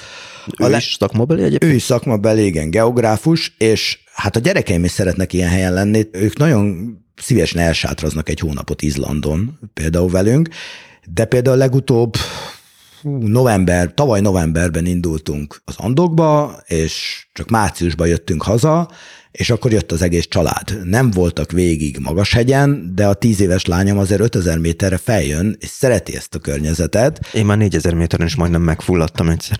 Rá lehet a gyerekeket nevelni arra, hogy jól érezzék magukat 30-40 éjszakát sátorba töltve, nomád körülmények között, megszokják azt, hogy most tengeri vidrákat lesnek, vagy orkákat lesnek, vagy guanakókat, vagy kondorkesejűt, tehát lehet ilyen körülmények között élni, és még a tanulási feltételeket is teljesítik, hogy aztán itthon visszacsatlakozzanak ebbe az életbe. Én nem szeretek távol lenni a családtól, egyáltalán azt szeretem, hogyha ott vannak velük, néha muszáj. A dél-amerikai közös tartózkodásnak is voltak olyan hetei, amikor nem tudtunk együtt lenni, mert azért 6000 méter fölé nem viszem őket, vagy voltak olyan munkák, bánya területeken, ahova nem lehetett őket bevinni, de azért nagyrészt próbálom a gyerekeimnek is megmutatni, hogy milyenek ezek a helyszínek, hogyan alakulnak át, és nagyon örülök neki, hogy ez őket végtelenül érdekli. Na de itt van egy másik nagyobb téma, és ez ebből következik, és azért is említem ezt, mert hát a hidegből menjünk át a forróba, mert hogy szó szerint forró téma, épp amikor beszélgetünk, az azt megelőző nap jött ki egy újabb klímajelentés, egy nemzetközi klímajelentés, az ENSZ éghajlatváltozási kormányközi testület, ez az IPCC-nek nevezett testület, és ugye csak felületesen néztem meg, mert 900 oldal, és elolvastam az összefoglalót a hírekben, de az egyes pontokból azt látom legalábbis, hogy nagyon sok a vízzel és a jéggel foglalkozik, ami pontosan a ti kutatásotok, hogy te hogy érzékeled ezt a klímaváltozás dolgot, mert tényleg itt akkor első kézből szerzel erről adatokat, tapasztalatokat, valóban annyira vészhelyzet van, mint amennyire most a médiából ez lejön? Hát ugye a vészhelyzet az mindig egy, egy ilyen humán szempontú megközelítés, vagy mondjuk élővilág szempontú, vagy emberi társadalom szempontú megközelítés. Tehát Szerintem egy kutató, mondjuk különösen egy földtudós, aki ezzel foglalkozik, egy kicsit szárazabban vagy hidegvérűbben nézi ezeket a folyamatokat, nagyon gyors változások történnek bizonyos helyeken a Földön. Tehát azt azért ne felejtsük el, hogy hogy a Föld nagyon sokszínű, mozaikos. Vannak statikus területei, és vannak nagyon dinamikus területei. A víz, meg a, az úgynevezett krioszféra, tehát a, a jéggel borított, jéggel rendelkező és hóval rendelkező területek, azok azért kerülnek az érdeklődés előterébe, mert azok tényleg gyorsan változnak, azok nagyon érzékenyek. Tehát most nem egy homoksivataggal foglalkoznak feltétlen, mert homoksivatagból van 20 millió éves is, és mondjuk a Namib sivatag, és nem nagyon fog mostanában átalakulni. Tehát a legjobb indikátorok kerülnek az érdeklődés előterébe, mert ezek alapján lehet a legdinamikusabb folyamatokat érzékelni és mérni. Ha én tényleg most hideg fejjel beszélek erről, az azért van, mert mi tényleg ezeket a változásokat mérjük, és látjuk, de azt is látom, hogy a földtörténeti múltban mi történt. Tehát persze a legérdekesebb a jelen folyamatokkal foglalkozni és a jövőt, közeljövőt modellezni, de ehhez tudni kell azt is, hogy mi történt a múltban. Tehát számos olyan programban veszek én is részt, például sokszor régészekkel, amikor a, az emberi történelem, vagy az ős történet idején a az eltérő környezetet elemezzük. És akkor itt azt lehet látni, hogy van egy rakás hullám természetű folyamat, vissza-visszatérő eseménysorok, tehát az időről, időről időre felmelegszik le. Így van, így van, meg vannak olyanok is, ugye jelenleg, amelyek tényleg elszabadultak, és nem tudjuk, hogy hova vezet, nem tűnik mostanában visszafordulónak, és hát vagyunk több mint 7,5 milliárdon a Földön, ennyi ember már nagyon nehezen tud ehhez alkalmazkodni. Tehát csak egy, egy nagyon egyszerű számítást mondok. Mondjuk, körülbelül 8000 évvel ezelőtt a világtengerek szintje hát körülbelül 50 méterrel volt alacsonyabban, mint napjainkban. Hogyha ezt így leszámoljuk egy 8000 év óta eltelt időszak átlagos változására, akkor tulajdonképpen kijön, hogy a, a most 21. század végére előrejelzett néhány deciméteres tengerszint emelkedés tulajdonképpen abszolút beleillik a, a sok ezer év változásába. Csak ezek nem ilyen folyamatok, nem az átlagot kell nézni, hanem a hirtelen felgyorsuló, meg a nagyjából stagnáló időszakokat. Tehát 8000 évvel ezelőtt is mondjuk a, a Lamans térség elöntése, vagy a Bering-szoros víz alá kerülése elképesztő civilizációs változásokat okozott, vagy éppen a, a, a Fekete-tenger szintjének megváltozása, mert azok hirtelen változások voltak, hirtelen tengerszint változások voltak. Ha most is egy ilyen történik, akkor az megint óriási civilizációs változás, csak míg akkor el lehetett vándorolni, kellemesebb helyre menni, aki tudott alkalmazkodni, most meg már ilyet nem lehet csinálni. Tehát mindenhol van valaki, aki azt mondja, hogy hello, én már itt voltam előbb. Így van, de hát erre akkor is volt persze, itt-ott már példa, Ázsiából utoljára az inuitok jöttek át, mondjuk bő 8000 évvel ezelőtt, utána már a csukcsok nem tudtak átjönni, mert ott volt a Beringszoros hullámzó vize, és az inuitok nagyon szívesen mentek volna délebre, a tajgazónába, de maradtak a tundrán, mert a tajgában már ott voltak a sokkal korábban átjött indián népcsoportok. Tehát nem engedték őket délebre, ott ragadtak északon. Mekkora része ennek a mostani változásnak az emberi tevékenység, vagy ennek következménye? Erről sehol nem lehet konkrét adatot látni. Azt olvashatjuk minden jelentésben, hogy jó részt. Na most a jó részt az 58 vagy 72, ezt senki nem tudja megmondani. Tehát egyes folyamatok, mondjuk egy üvegházhatású gázkibocsátás, vagy más jelenségek óriási részben az ember számlájára írhatók, de nem lehet ezeket számszerűsíteni pontosan. Tehát vaskosan benne van az ember, de ezt senki nem tudja pontosan megmondani, hogy mennyire. Mert akkor, ha jól érzékelem, itt azért is nehéz modellezni, mert ilyen meg nem volt, mert ugye voltak, ahogy említetted, a földtörténeti korszakokban, vagy akár a, az emberi történelem során is ö, szélsőségesebb a jelenlegihez képest állapotok vagy felmelegedés, lehűlés, de most ugye itt nem csak egy természetes folyamatról van akkor szó, hanem ezt mi alakítjuk ilyenné. Mi is alakítjuk. Tehát nélkülünk is lennének felmelegedési helyzetek, csak nem ilyen. Tehát ahogy volt is már az elmúlt mondjuk tízezer évben jó pár meleg állapot, meg voltak nagyon hideg periódusok is, mondjuk a kis jégkorszak az 1300-as évek közepétől a a 20. század fordulójáig szinte kihúzódott, az egy rendkívül hideg állapot volt az északi féltekén. Tehát az ipari forradalom előtti időszakra visszanyúlva mondjuk az északi féltekén egy extrém hideg állapotban nyúlunk vissza. Azért azt nem biztos, hogy szeretnénk megtartani. Még te sem, aki szereted a hideget, úgy tűnik. Igen, de azért, azért az, az egy érdekes hideg lehetett. Tehát a telek olyanok voltak, mint napjainkban, mármint hőmérsékletre, meg csapadékra, csak sokkal hosszabbak voltak, és a nyári periódus rövid, nedves és hűvös volt. Azért azt nem szeretném. Tehát én szeretem a nyarat, szeretem a meleget, meg szeretem a száraz hideget, na de a kis jégkorszaki, meg egyáltalán jégkorszaki állapot az, az nem ilyen. Tehát ott a nyár különbözött jelentősen. Nyáron globális Anglia időjárás volt. Hát igen, igen. Ti tapasztaltatok egyébként ott az Andokban kézzelfogható jeleit, tehát ami láthatóan, mert nem tudom mióta vagytok itt, ezek szerint a 2000-es évek. 2008-tól 2008-tól, hogy hogy ott a felmelegedésnek vannak kézzelfogható jelei? Persze, tehát ez a lényeg, hogy ezt, ezt mérni is tudjuk. Hát vannak olyan részei, amit látni is lehet. Tehát magyarán, hogy, hogy hol keletkeznek tavak, hol tűnnek el tavak. Hát miből lesz egy tó egy olyan helyen, ahol nem esik csapadék. A felszín alatti jég olvadásából. Addig lesz ott a tó, amíg egyébként még van valami jég a felszín alatt, mert utána elszivárog a vize egy magas hegyi sivatagban. Hol lesznek patakok? Lesznek-e patakok? Kiszáradnak-e ezek a patakok? Ezt azért szabad szemmel is lehet látni, de, de ezen messze túl ezeknek az adatait látjuk, hogy például milyen halmazállapot zajlik a felszín alatt. Tehát mi van ott? A H2 milyen állapota van? Gázhalmaz állapot, folyékony halmaz állapot, vagy jég állapot. Ezt szabad szemmel nem látjuk, ezt az adatok alapján látjuk. Tehát ebből számoljuk ki, hogy hogyan változik a fagyott zóna határa. Most képzeljünk magunk elé megint egy hidroglóbuszt, ami teljesen le van fagyva, majd alulról fölfelé kezd hatolni a meleg szépen lassan, és a glóbusz teteje még mindig fagyott, de az alja már felengedett. Ott már jön belőle a víz szépen, de a tetején még, még a jövő generáció számára tartalékolja ezt a vizet jég formájában.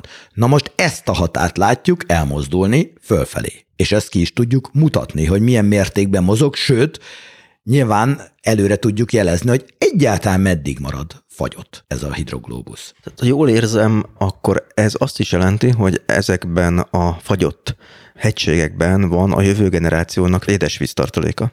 Igen, de csak egy ideig. Tehát, hogyha ma megnyugszunk ebben, hogy ó, ott vannak a hegyek, van ott még nekünk vízünk elég, és ráfejlesztünk erre mondjuk olyan bányászatot, vagy olyan településeket, amelyek növekedése ezt a vizet használja és igényli, akkor egyszer csak elérünk egy olyan állapotba, mondjuk fél évszázados távlatban, amikor kifogy a víz.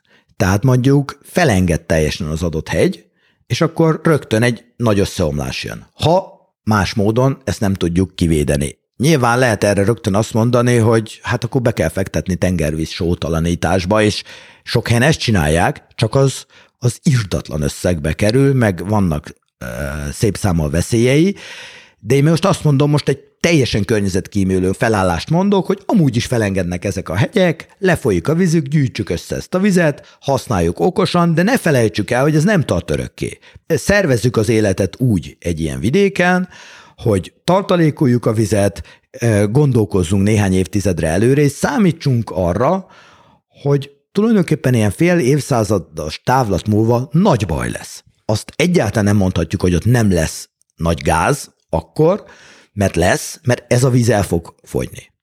Érdekes, egy korábbi interjútban olvastam, hogy nem csak ott lesz nagy baj, ha már a víznél maradunk, hanem Magyarországon is, és meglepve olvastam azokat a mondatokat, amiket ott mondtál, hogy te például azért költöztél a családoddal magasabb helyre, mert tartasz attól, hogy Magyarországon az árvizek az alacsonyabb vidékeken veszélyt jelentenek majd. Ezek mindig veszélyt jelentettek azokra a település részekre nézve, amelyek rossz helyen voltak. Tehát ártérre azért ne költözzünk, mert az ártér a folyóé. Valójában ezt úgy kell értelmezni, hogy válasszuk ki jól a lakhelyünket, mert az árvizek szintje sok helyen emelkedik. Nagy folyóinknál jellemzően egyre nagyobbak a levonuló árhullámok, Hogyha most csak az elmúlt 20-30 évet nézzük, a tetőzési magasságok nagyon szépen növekedtek sok minden miatt. Ennek lehet az egyik oka a klímaváltozás is. De ugyanúgy ok mondjuk a hullámterek feltöltődése, egyáltalán az emberi beavatkozás az ártereken, de hogyha valamit ki tudunk védeni, egyszerűen, vagyis hogy nem költözünk veszélyes helyre, az már, az már frankó. Tény, hogy, hogy egy klímaváltozással, az erdők megváltozásával, a lefolyási viszonyok megváltozásával az árhullámok is átalakulnak.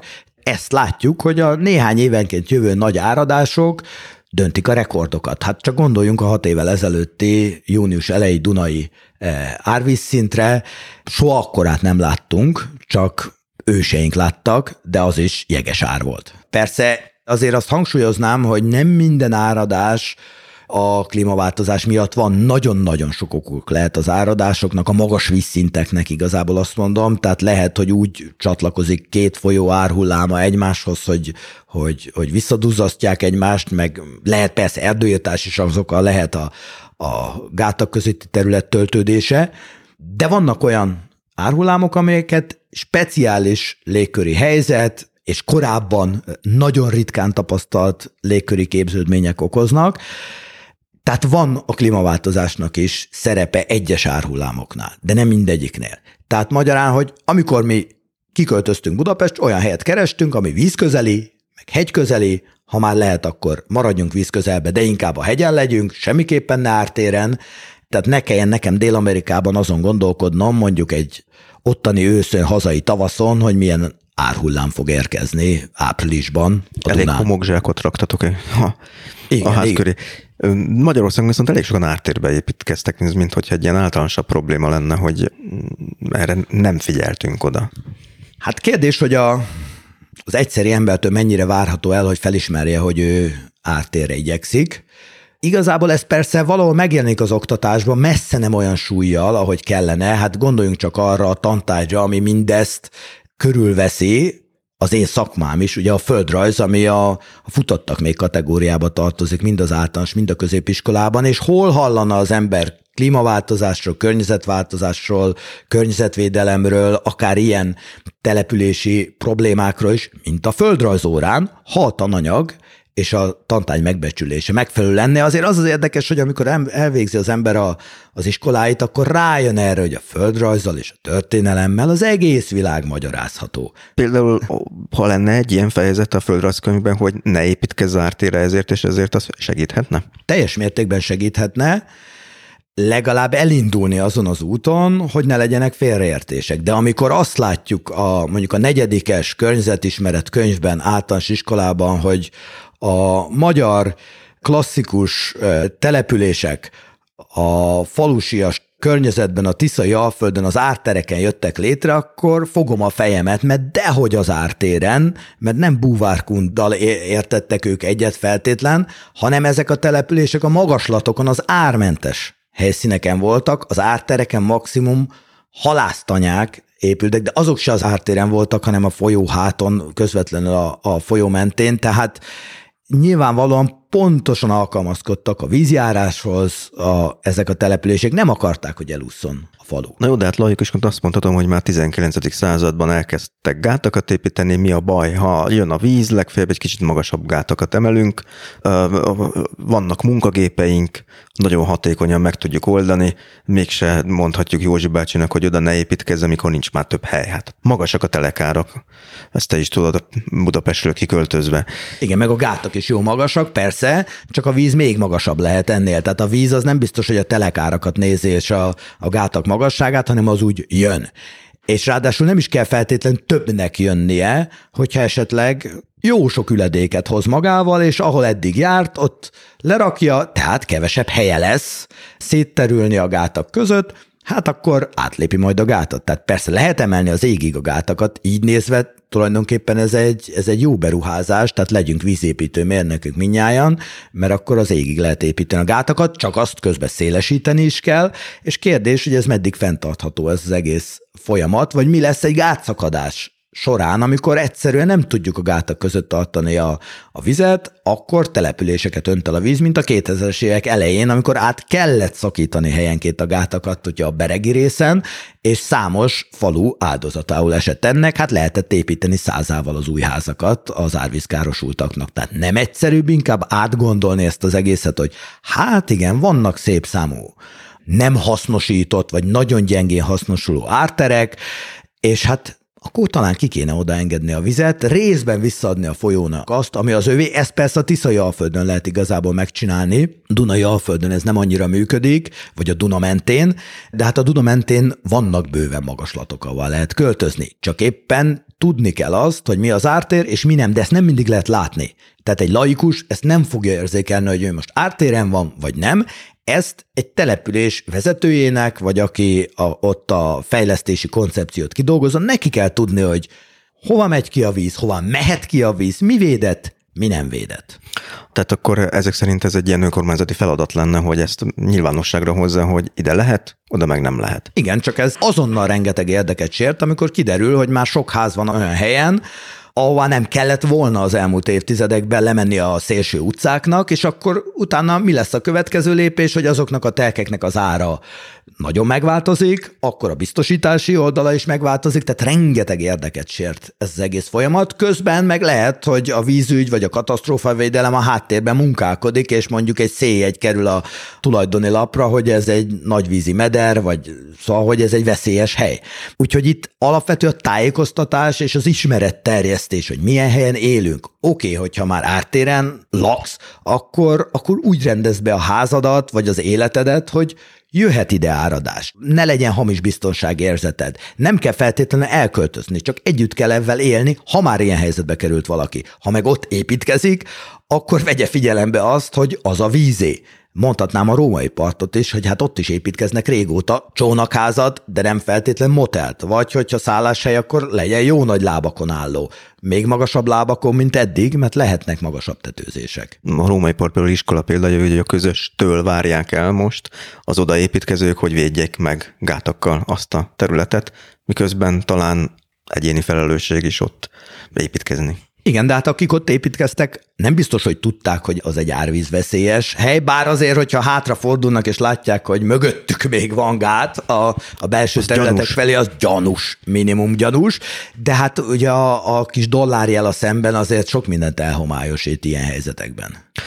Most nem a dollárjel jutott eszembe, csak itt beszéltünk a felmelegedésről, és az a kérdés merült fel bennem, hogy mennyire hasznos ez a hát nem csak a kutató szempontjából itt, hanem a, a, abból a szempontból, hogy tegyünk ellene valamit, vagy hogy észszel tegyünk ellene valamit. Tehát hogy nézi a kutató például a, a Greta Thunberg jelenséget, ezt a fajta média felhajtást. Én egyébként személy szerint nem gondolom ezt kártékonynak, de sőt, hasznosnak, de lehet, hogy a kutató megfogja a fejét, hogy úristen, hát azért ne így. Nem tudom. Hogy, hogy látja ezt egy földrajztudós? Jó összetett a dolog, mert egyrészt van egy kifejezetten örömteli oldala, hogy bekerült a hírek fő áramába ez a kérdéskör, meg korábban egy ilyen kis pluszos hír volt, hogyha, hogyha mondjuk magyar kutatók valahol sikereket érnek el, akár klímakutatás terén.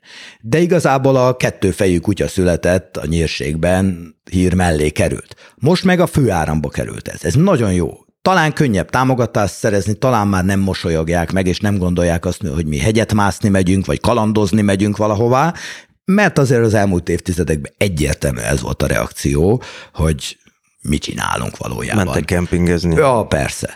És tehát ez mindenképpen jó, hogy a helyén kezelik, és az értékén kezelhetik ez alapján ezeket a kutatásokat, vagy ezt a témakört. A másik oldal, van bennem egy kis félelem, hogy egy ekkora nagy boom mennyire változtatja meg az inger küszöböt. Tehát nem szürkülnek el ezek a hírek, nem kiáltunk-e farkast abból a szempontból, hogy beleunnak az emberek. Hát embereket mondani hülyeség, de, de sokan egy idő után csak legyintenek erre az egészre, mert a Föld jelentős részén azért nem érzékelik saját bőrükön ezeket a folyamatokat az ott lakók. Tehát most őszintén szó, hogyha Magyarországon körülnézünk, mikor érezzük azt, hogy változik a klímánk? Hát az előbb beszéltünk arról, hogy jön egy-egy áradás, de nem is minden áradás kötődik klímaváltozáshoz. De mikor érezzük? Hát jönnek a hőhullámok. Oké, okay, hát azok már erősen fokozódnak, ott már talán érzékeljük. De itt a mérsékelt övezetben még könnyű legyinteni mindenre. Ugyanebbe a cipőbe járt a környezetvédelem is, mondjuk a 60-as, 70-es években, amikor nálunk még jócskán az imperializmus cselszövésének gondolták, de végig akár Japánba, akár Nyugat-Európába a változást mindig azt hozta el, amikor jött egy nagy szennyezés, egy nagy betegség, egy nagy kadmium, vagy itáj kor mondjuk, amikor már egyértelmű volt, hogy mi vagyunk felelősek ezért. Vagy azt se kell magyaráznom, hogy mi vagyunk a felelősek a tiszai cianid szennyezési, mert ott vannak a döglött halak a tiszában mondjuk. De a klímaváltozás nem ilyen. Azt nem érezzük ennyire a bőrünkön, lehet mindenfélét mondani, hogy de, mindjárt meghalunk, mert emelkedik a tengerszint, meg hasonló, de ezt azért nem érezzük ennyire. Tehát az az egyetlen félelmem ezzel kapcsolatban, hogy a médiában végül is túl tolódik az egész témakör, és utána így lecseng. Tehát ne 15 perces hír legyen az egészből, hanem hosszú kifutású dolog, tehát most egy nagyon nagy boomja van az egésznek, jönnek a klímacelebek, és minden politikus az ászlajára tűzi, és politikai csatározások szintere lesz a, a klímakutatás, ami önmagában még nem baj, csak ne kerüljön a sülyeztőbe, a közgondolkodásba az egész. Tehát mi lenne jó, ha például az oktatásba, az alapfokú oktatásba ez nagyon erősen bekerülne, mert akkor már nem lehet kivenni. Akkor már úgy alakítottuk át az egészre a gondolkodást, hogy legyen bármi, ez már a természetesség erejével hat. És tényleg Magyarországon lehet arra legyinteni, most itt azt a tegnapi jelentéstből szemezgettem, hogy minimum 63 centivel emelkedhet a tengervíz szint a, ebben az évszázadban, és maximum 110 Tulajdonképpen egy, egy sok ezer éves átlag. Aha, hogy ez mennyire magas, csak ezt akartam kérdezni.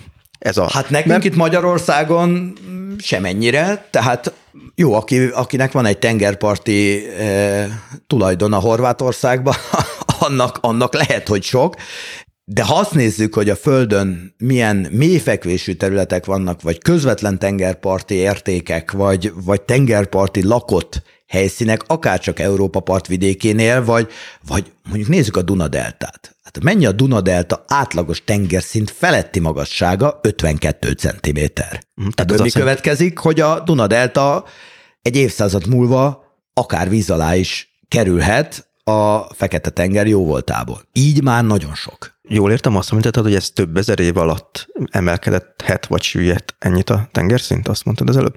Nem. Azt mondtam, hogy a 8000 éves átlag változást levetítjük mondjuk így a 21. század végére jelzett értékre, az körülbelül átlagosnak tekinthető. Tehát a 8000 év alatt 50 méter volt a változás. Hát akkor az tulajdonképpen azt jelenti, hogy 80 év alatt 50 centi.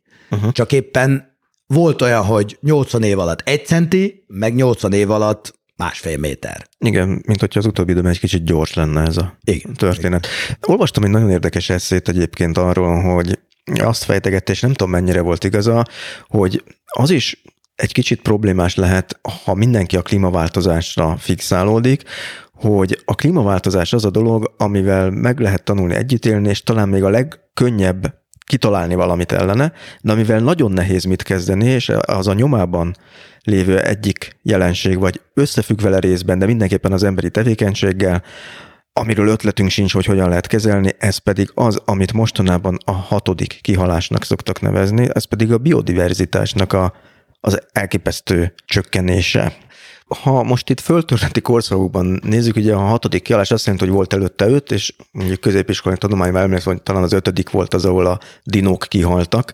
a pár tízmillió évvel ezelőtt, de még előtte volt négy, mindegyik, ha jól emlékszem, valamelyest klímaváltozással és összefüggésben volt az utolsó talán éppen egy aszteroidával, de, de hát hogy miért olyan nagy baj, hogy most van egy hatodik?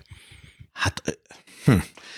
Itt megint emberi szempontot kell mondanunk, hogyha nem lenne az ember, akkor, akkor az élővilág alkalmazkodna mindenhez. Tehát amikor, amikor látjuk a WWF plakátján, hogy ott van a, ott van a medve a jégtáblán, és éppen mind a ketten olvadnak el, és akkor ott van a szöveg, hogy, hogy a klímaváltozás hatására a Földön élő fajok ötöde eltűnhet, vagy valami hasonló, akkor nyilván ezen úgy kell gondolkodnunk, hogy az emberi hatás miatt történik mindez, mert egyébként persze a klímaváltozások hatására amúgy is eltűnnek fajok, csak más fajok meg születnek, illetve alkalmazkodnak mindez. Tehát a szegény jegesmedve pont annak köszönheti létét, hogy volt néhány igen nagy lehűlés már a Föld történetébe, és mondjuk 200 ezer évvel ezelőtt, ami azért földtörténet távlatban nem olyan nagy idő ö, skála, kialakultak a jegesmedvék, barna medve ősökből, hiszen az alkalmazkodás erre vezette őket. Tehát magyarán ebbe az a tragikus, ebbe a biodiverzitás csökkenésbe, hogy miattunk van. A klímaváltozás önmagában lehetőséget adna az alkalmazkodásra még, e, és, és egyáltalán nem lenne ilyen tragikus feltétlen ez a folyamat. Tehát ha mi nem lennénk, akkor nagyon hülye lehet, és akkor majd visszaalakulnának barna medvévé egy idő után a természetes szelekció révén. Így van, így van. De mi ott vagyunk, ahol ezt megtehetnék. Tehát mi nem engedjük olyan helyre vándorolni őket, korlátozzuk az életterüket, az élőhelyüket.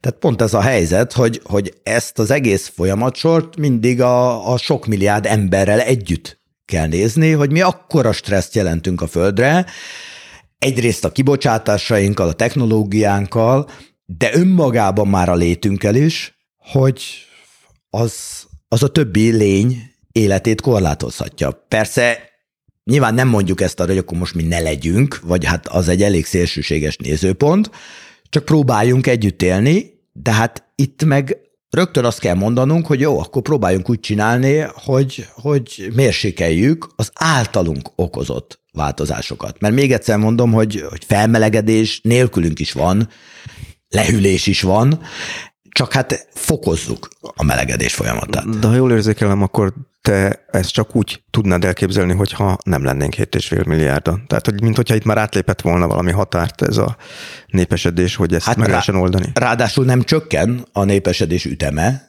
ki tudja, hol áll meg, vannak erre különböző becslések, hogy most 12 milliárdan vagy 14 milliárdan leszünk, el nem tudom képzelni, hogy hogy fog ennyi ember elférni, ha egyáltalán milyen feszültségek, milyen járványok fognak majd pusztítani.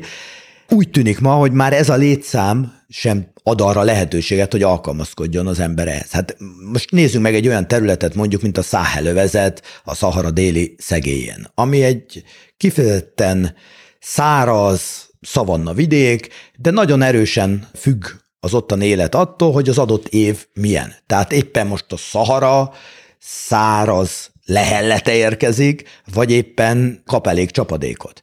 Ugye ehhez évezredek óta alkalmazkodtak az ott élők. Tehát nyilvánvalóan persze sokat változott évezredek alatt a klíma, volt a Szahara a mainál még szárazabb, meg nagyobb kiterjedésű, meg volt sokkal kisebb is, hogy most évezredes távlatban nézzük ezt, de mondjuk csak évszázados skálán is mindig is tudtak alkalmazkodni elvándorlással. Észak vagy dél felé elmozdultak az ottani népcsoportok. Most már ezt nem tudják megtenni, mert egyszerűen nincs hova menni. És akkor rögtön falba ütköznek, fegyveres konfliktusok lesznek belőle, népírtások lesznek, közben azért végeredményben nem csökken a népesség azon a területen sem, tehát még inkább nő a stressz, úgy, hogy még inkább erőteljesebb a bizonytalanság, a klímabizonytalanság azon a területen. Tehát pont a, a közép-afrikai vagy a Szaharától délre eső terület tipikusan ilyen, ahol elképesztő nagyot nőtt a népesség, de az a, a környezet természetes eltartó ereje viszont nem változott, sőt minden átmeneti zóna még bizonytalanabb lett. Tehát egy változás mindig azokban a zónákban a legerősebb, amely határhelyzetű. Tehát eltolódnak ezek a határok. A Kárpát-medence is egyébként ilyen területen van, tehát ezért fogjuk mi majd erősen érezni ezeket a változásokat, mert övezetek tolódnak el ilyenkor. És ha egy övezet határon vagyunk, és mi tipikusan ilyen határon vagyunk, akkor, ez, akkor ezt érezni fogjuk. Tehát uh, lesz egy kis trópusi beütésű klímánk? Nem, nem. Sokkal inkább, uh, még inkább szélsőségesebbé válik a klíma. Tehát ne a mediterrán területek felé nézzünk elsősorban, hanem az olyan kontinens belsei területek felé kell tekintenünk, mit mondjuk a szárazföldi klímájú területek, ugye ezt kontinentális területnek nevezzük, ahol a, a tél lehet egészen hideg, lehet azért enyhe. Ha egészen hideg, akkor piszok hideg. De nem lehet előre azért megmondani pontosan milyen lesz a tél. A nyár az meleg lesz, egyre melegebb, de lehetnek eszméletlen nagy viharok, közben meg kőhullámok. Tehát a szélsőségek fokozódnak igazán. Ez olyan, mint hogy egy kicsit ez már így lenne. De, de lehet, hogy ez csak az én érzésem, mert ugye a szüleink azt mondták, hogy régen ilyenek és olyanok voltak a karácsonyok, fehér karácsonytelek, és mint hogyha te mondtad volna egyszer, hogy ez azért nem egészen így volt. Ezt még Visi Károly meteorológus számlálta egyszer össze statisztikai adatokból, hogy a 20. században összesen volt hét országosan fehér karácsony. Ez De ugye szerintem mindjárt, legalábbis akik a, a 20. században születtünk, még mindjárt többet meg tudunk számolni, de, de ez nem igaz. Tehát egyszerűen, mármint az nem igaz, hogy több volt ennél, az ember emlékezete úgy megszépíti a dolgokat. Pár éves távlatban tudunk azért erről jól gondolkodni, és a, a történelmi távlatot már csak az adatok adják. Na, hát pontosan az adatok épp ezt akartam mondani, de hát hogy nem tudom, hogy ez igaz, hogy az ember ezt érzékeli most, hogy egyre több ilyen viharos De igaz, nyár persze, van. tehát ez nagyon, hogy, hogy több lesz a hőhullám, hogy magasabb a veszélyes napok száma, hogy a nyári középhőmérséklet emelkedik, ezt, ezt megint csak mind ki lehet mérni. Tehát ezek mindig az. Na hát itt jön be az, amit itt mondtam a, a műsor elején, hogy és akkor egy kicsit a szószólótok leszek itt, hogy nem öncélú időtöltés az andokban 6000 méter fölött műszereket telepíteni, hanem ahogy te is mondtad, ott a nagyon gyors változásokban sok mindent meg lehet érteni, ami esetleg itt is történik. Csak esetleg ott tisztában látjuk, hiszen mondjuk egy olyan helyen dolgozva, ahol nincs növényzet, nincs talajtakaró, nincs emberi közvetlen beavatkozás, valójában egy egyszerű felszínt látunk. Az Antarktisz is ezért jó hely, mert, mert minden modellekre épül, egyre pontosabb modellekre. De egy mérsékelt, égővi, zavart hely, az nagyon nehezen tekinthető át. Tehát egyszerűen jó felfogott érdekünkből a tiszta területek felé kell, olyan szép szempontból tiszta, hogy zavarásmentes helyek felé, és ott látjuk pontosabban, hogy mi történik. Tehát ezek ilyen modellértékű területek. Na hát itt ehhez kapcsolódik valamelyest az a következő nagyobb téma, amiről mindenképpen szeretném, hogyha szót ejtenénk, ez pedig a Földgömb magazin, mert hogy igazából ennek a hagyományai is, én úgy vettem észre, nagyon kötődik ahhoz, hogy hogyan lehet olyan expedíciókat, utazásokat szervezni, amelyeknek a tapasztalatai sokkal többet jelentenek, mint maga az, hogy valaki eljut oda, vagy nem jut el oda. És itt kiírtam ennek a nagyon értekes magazinnak a, az egyik, hát hogy is, vezéridézetét? Hogy mondják ezt? Motto. Motto. Én ezt a szót keresnem. Észre járom be a földet. Ez pedig a Magyar Földrajzi Társaság első alelnöke Vámbéri Ármin gondolata, és hát az lenne a kérdés itt, hogy mi ez a Földgömb magazin, és mi köze a Magyar Földrajzi Társasághoz, és hogy még egy kérdéssel megtoldjam, mi köze hozzád. A Földgömb magazin főszerkesztője vagyok 2006 óta. A Földgömb az a Magyar Földrajzi Társaság 90 évvel ezelőtt alapított népszerű magazinja. Népszerű az, az azt jelentette 80-90 évvel ezelőtt, hogy tudományos ismeretterjesztő. Tehát ma azt mondanánk, hogy egy olyan ismeretterjesztő magazin, amely szakemberek által jól fogyasztható elemző információkat nyújt tanító, szórakoztató módon a Földről. Na most, ugye Vámbéri Ármin mondta ezt, hogy észre járom be a Földet, de mikor? Hát a 19. század második felében. Ugye a Magyar Társaság 1872-ben alakult, majdnem 150 évvel ezelőtt.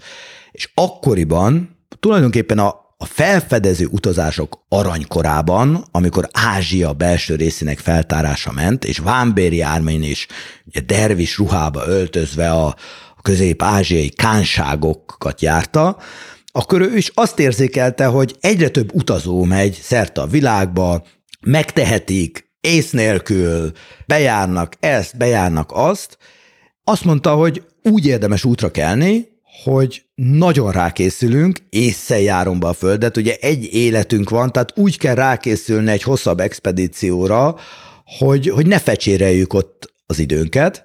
Ugye ő is kitalálta, hogy azokba a birodalmakba csak úgy lehet bejutni, ahol ő szeretne, hogyha muszlim zarándokként érkezik. És senki nem vitt előtte információt Nyugat-Európába, híva Szamarkand Buhara területéről, hanem ő. Tehát ezt jelentette az észszel járom be a földet, és ma hasonló világot élünk, ahol bármikor, bárhová eljuthatunk, ha van pénzünk, de pontosan ez mutatja, hogy nem utazási magazin vagyunk, hanem a, az utazásokon messze túlmutató információkról beszélünk.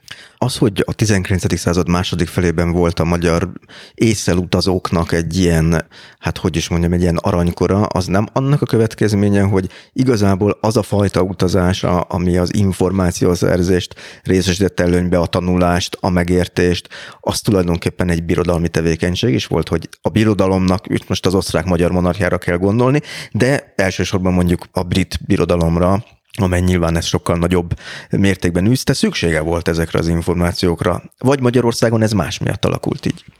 Hát Magyarország akkor is elég speciális utat járt, de tény, igen, szüksége volt a birodalmaknak ezekre az információkra, szóval megnézzük, hogy 200 évvel ezelőtt Körösi Csoma Sándor hogy tudott a Himalájában működni, kik szponzorálták? Igen, a britek. Vagy mert, Stein Aurel. Mert igen, olyan helyen dolgozott, ahol más nem ment, megint csak nehéz hely volt, egészségtelen hely volt, és felismerték a britek, hogy vannak itt olyan őrültek, akik örömmel végzik ezt a munkát, és akkor támogatni kell őket. Abszolút így volt.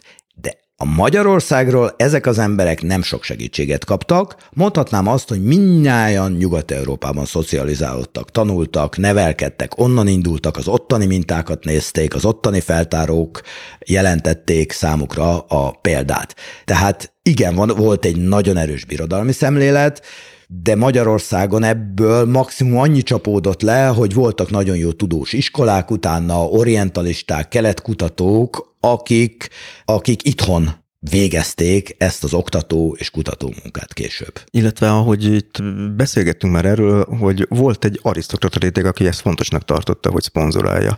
Igen, és tulajdonképpen a földgömb is így indult, hogy volt annyi kutató út a századforduló tájékán, és még pont élt sok neves szakember közülük, akik mondjuk Baktai Ervin például, neves india kutató és orientalista, és az egyik első magyar indián, akik fontosnak tartották, hogy megosszák a nagy közönséggel ezeket az élményeiket, de megint csak tanító jelleggel. Gondoljunk mondjuk egy 20-as évekbeli időszakra, Trianon után vagyunk, amikor mindenki beszorult ide az országba, a kutatók is, mondjuk Csolnoki Jenő, aki neves földrajzos, aki Kolozsvárról áttelepült ide Budapestre, óriási előadásokat tart a a világról, az Uránia mozi tele van emberekkel, tehát nyilvánvalóan megvoltak azok a, a világlátott emberek, akik el tudták magyarázni, tehát nem élménybeszámolóról van szó, hanem el tudták magyarázni, persze élményekkel körítve,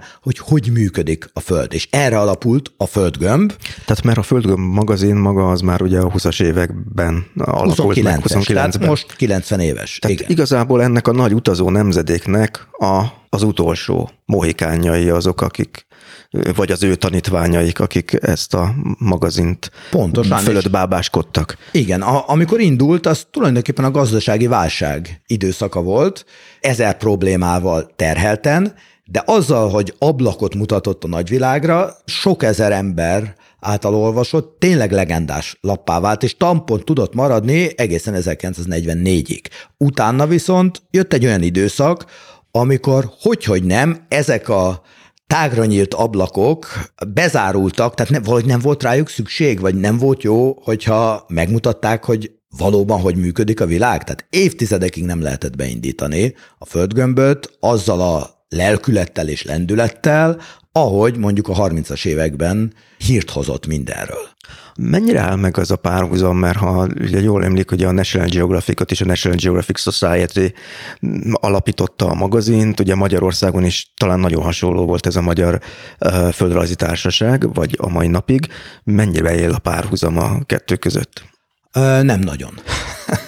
Nem nagyon, azért, mert ez, ez mindig is egy gazdasági vállalkozás volt, és mindig is egy földrajzi társasághoz kapcsolódó menedzser adta ki a lapot. Tehát Milleken Rezsőnek hívták Debreceni Egyetemi tanára, aki a lapot alapította, és pontosan tudta azt, hogy ő egy piaci képes lapot szeretne létrehozni, nem feltétlen a társasági élettel együtt, de amellett, és, és magyar nyelven nyilván sokkal kisebb közönségnek, mint, mint egy világlap esetében, tehát nem fonódott nagyon össze a Magyar Földrajzi Társasággal, talán a szerzők oldaláról. Igen, az olvasók oldaláról hát lehet olyan összefonódást hozni, hogy aki előfizető, az mondjuk beléptetik a társaság tagjai közé, de nem lesz aktív társasági tag. Tehát jó, persze vannak, vannak hasonlóságok a National Geographic Society-vel, vagy akár a, a, a lappal, de aztán nagyon más utat járt be a, a két dolog. Például, hogy mi azért megmaradtunk egy földrajzi ismeretterjesztő lapnak, nem mentünk el az életmódlapok irányába, megmaradtunk teljesen függetlennek, valójában próbálunk piaci lap maradni, állati nehéz ezt manapság, de én úgy indultam neki ennek az egésznek, ugye 99-ben újjá alakult a lap, és amikor én 2006-ban beszálltam, akkor persze előttem a nagy amerikai előd, mondjuk 70-es, 80-as évekbeli cikkei voltak, amiket én nagyon szeretek, és az a világlátás, az a világmagyarázat volt nekem igazából szimpatikus, és nem múlt el fölötte az idő. Szerencsére hosszú cikkeket ma is sokan szeretnek olvasni, minden egyéb híresztelés ellenére. Tehát a podcastok is szerintem azért mennek jól, mert, és azért működőképes az egész, mert szükség van a nyugodt magyarázatra, és a visszahallgatható, visszaolvasható magyarázatra. Az kétségtelen, hogy van egy Longfordnak egy reneszánsza, és még azt is alá tudom érni, amikor én tizenéves voltam, akkor tényleg én az antikváriumba gyűjtöttem a 70-es, 80-as évek National Geographic-jait, ami egy egészen hát szenzációs világot mutatott meg, és az is igaz, és nem akarom itt a versenytársatokat színni, de hogy más lett azért igen az amerikai magazin valami miatt. Eznek nyilván sok oka van, nem biztos, hogy érdemes belemenni, de hogy ezek szerint a föld gömb az évtizedeken keresztül ugye Csipke Rózsika álmát aludta a, Nagyon a háborút. sokáig. Tehát igazából 44-től egészen 99-ig, amikor magán kezdeményezés és magán kiadásban újraindult. És aztán nagyon érdekes volt a kezdet, mert sokan emlékeztek mondjuk nagyszülői oldalról a legendás földgömbre. És aztán elég sok év betelt, amíg úgy elhelyezkedett a magyar piacon, hogy újra jól beágyazódott. És ma már nehéz legendásnak lenni, mert te, nyilván teljesen megváltoztak az információ szerzési, meg olvasási szokások, de abban mi biztos, hogy konzervatívak vagyunk, hogy nagyon alapos anyagok, jó képanyag, jó kép és szövegarányjal működhet, és persze sok mindenben újítónak is kell lenni, nem nekünk dolgozik feltétlen a mai világ ebben, de hát próbálunk kitartani. És tényleg én szívesen csinálok reklámot ennek a lapnak, mert egyszerűen jó kézbe venni, mert nem csak arról van szó, amit mondtál, hogy, hogy színvonalas cikkek, színvonalas képanyagok vannak, hanem egy egészen profi tördelés, és nem tudom, hogy ezt egy kis csapat hogy tudja előállítani. Én, erre csak kapásba azt mondom, hogy közösségi rendszerben. Tehát van több mint 400 szerzőnk, én próbálom mindenkivel tartani a kapcsolatot, van mondjuk hat ember, akik csinálják a lapot. Nekem 13 éve nincs egy asztalom, egy székem, semmi. Tehát nem így készül, nem úgy készül, mint egy szerkesztőségi körülmények között létrejövő lap, hanem arra alapszik, hogy nagyon jó emberek írnak, jókat, lelkesek, elszántak, elhivatottak, és a készítők is ezt szeretik csinálni. És mindenki másodállásban csinálja, vagy harmad, vagy ötödállásban. Ez számomra fantasztikus, hogy, hogy oldalak tízezreit hozzuk úgy létre, hogy mindenki lelkesedésből csinálja. Oké, okay, van persze pénzforgalom mögötte, meg nem lehet, hogy csődbe menjen a dolog. Tehát akkor ezek szerint hirdetésből éltek magyarul? Fú, ezt marha néz meg. Hát hirdetésből nem. Előfizetők, nagyon megbízható, nem csökkenő előfizetői kör. Hát a, a, az impulzus olvasók az egy nehéz ügy, mert, mert hol lehet ma egy lapot egyáltalán megvásárolni az utcán, mondjuk vidéki kisebb településeken, maximum benzinkutak környékén, vagy plázákban, de hát újságárosok sincsenek. Igen, ez megint az, hogy az időellentek dolgozik, hogy maga egy printlapnak a terjesztése is már nehezebb, mint korábban volt. Hát vagy, vagy az nyugodt, az nem titok, hogy egy, egy mondjuk ezer forintos lap esetében a kiadónak az újságáros terjesztésen nulla haszna van. Tehát semmennyi haszna nincs. Akkor egyáltalán miért, miért áruljuk? Hát mert hogyha nem árulnánk, akkor sokkal kisebb példányszámban adnánk ki a lapot, és akkor fajlagosan nyilván többe kerülne, tehát valahogy el kell adni a megfelelő példányszámot.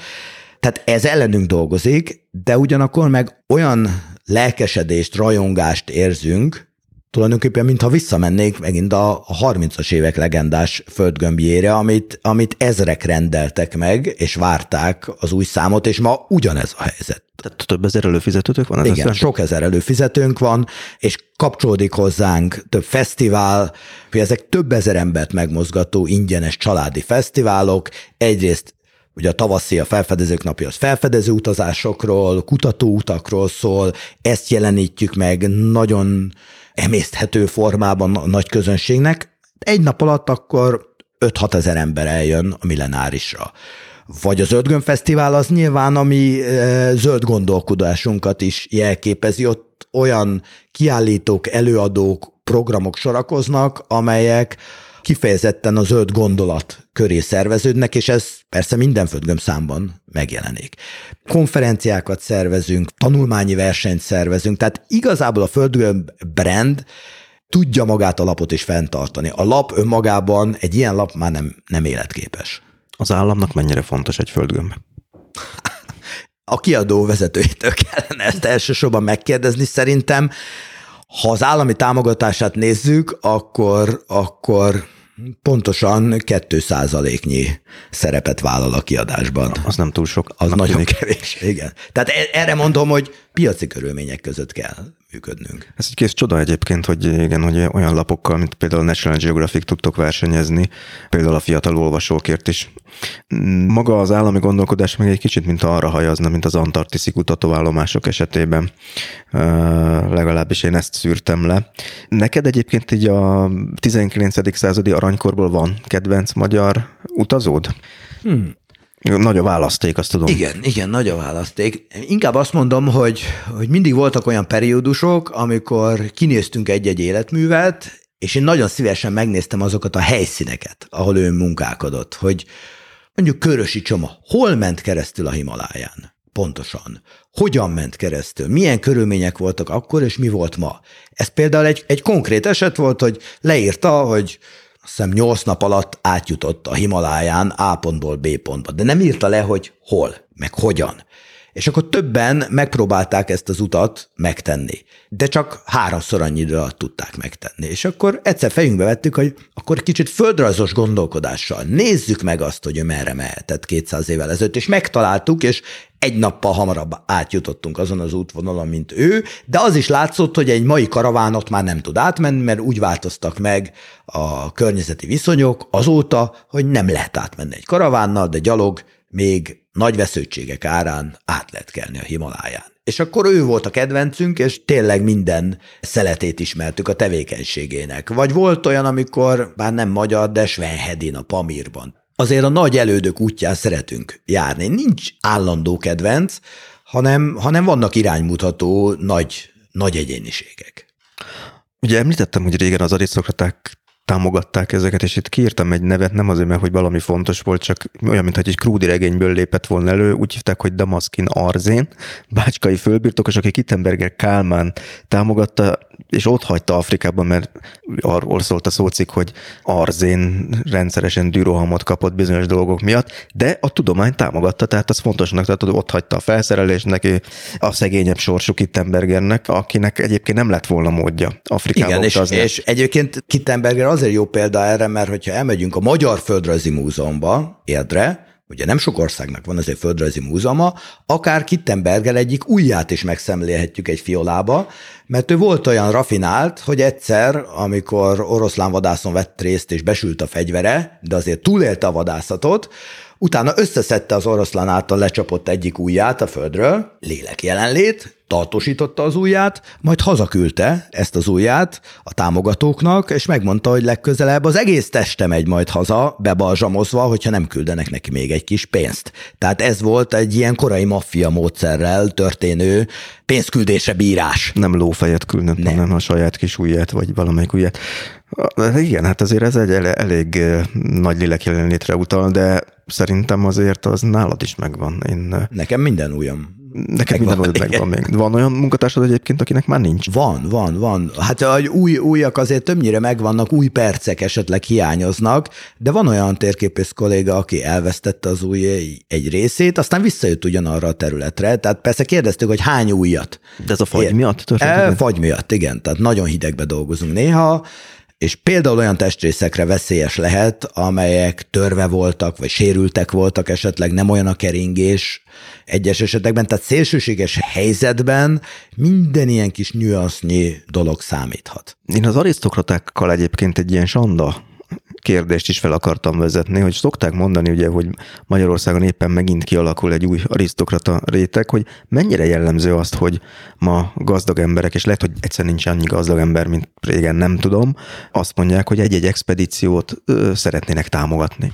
Ú, ez nagyon ritka. Nagyon-nagyon ritka. Van ilyen támogatónk, de a magyar viszonyokat jól jelzi, hogy tulajdonképpen nem vállalja a nevét, vagy még a monogramját se. Ez egy nagyon furcsa helyzet, mert ugye régen ez büszkeség volt, hogy igen, most igen, meg pont igen. ez a része hiányzik. Igen, szerint. persze azt pontosan tudjuk, hogy más jelentett akkor egy felfedező utazás, mint ma, de akkor rögtön mondhatjuk, hogy egy klímakutatás ma is lehet olyan jelentős és presztízsértékű, mint mondjuk száz évvel ezelőtt egy, egy simán csak egy leíró utazás, amikor egy tényleg egy térképészeti fehér foltot tüntetnek el, akkor se csak arról szólt persze. Én úgy tapasztalom, hogy van egy nagyon nagy adag félelem. Mert mi van, hogyha nem lesz sikeres a vállalkozás? Mi van, hogyha összevetjük mondjuk egy hegymászással mindezt? Ugye egy hegymászás akkor sikeres, hogyha elérik a csúcsot, és lehetőség szerint mindenki életben marad azt még szerintem soha nem tudtuk elhitetni, hogy mi nem hegymászók vagyunk, és nem az a siker, hogyha elérjük a csúcsot, hanem nekünk van egy kidolgozott napirendünk, azt szerint dolgozunk, eh, sikerre ítélve, hogy úgy mondjam, most nem hőzöngve mondva ez, de, de nem ezen múlik a siker, hogy elérjük a csúcsot, vagy sem. De mindent forintosíthatunk, hogy az eredmények mit hoznak, akár az országnak, akár még a támogatónak is, hogyha jól összerakja mondjuk a szponzorációt. Érdekes módon, hogy az Antarktisz esetében, aminek azért elég nagy a, a lángja, nem csak a füstje, ez simán működött, de nem magyar cégekkel, hanem nagy multikkal, külföldi partnerekkel, mert nekik bevett programjaik voltak erre, hogy á, klímakutatás, akkor mi ezt adjuk, ezt kérjük cserébe. Simán megvolt rá a modelljük, hogy hogy kell egy ilyen expedíciót vagy programot támogatni. Nem csak egy expedícióról beszélünk itt, hanem hosszú távú programokról. De ha jól érzékelem, akkor a, a mondjuk a Greta Thunberg jelenség, vagy a klímaváltozás iránti globális érzékenység növekedése az jót tehet ennek, hiszen egy szponzornak is presztízs lehet azt, hogy erre a célra ad pénzt. Hát jó lehet, kérdés, hogy hányan repülnek erre rá hamis ígéretekkel. Ez ugyanolyan, mint a 90-es évek legeleje, amikor hirtelen lehetett külföldre menni, és aztán rengetegen adtak el tudományos tevékenységnek társas utazásokat. És olyan szépen sikerült pár évat lejáratni az egész expedíciós kultúrát, hogy tulajdonképpen az meg se született. Nem is született újjá.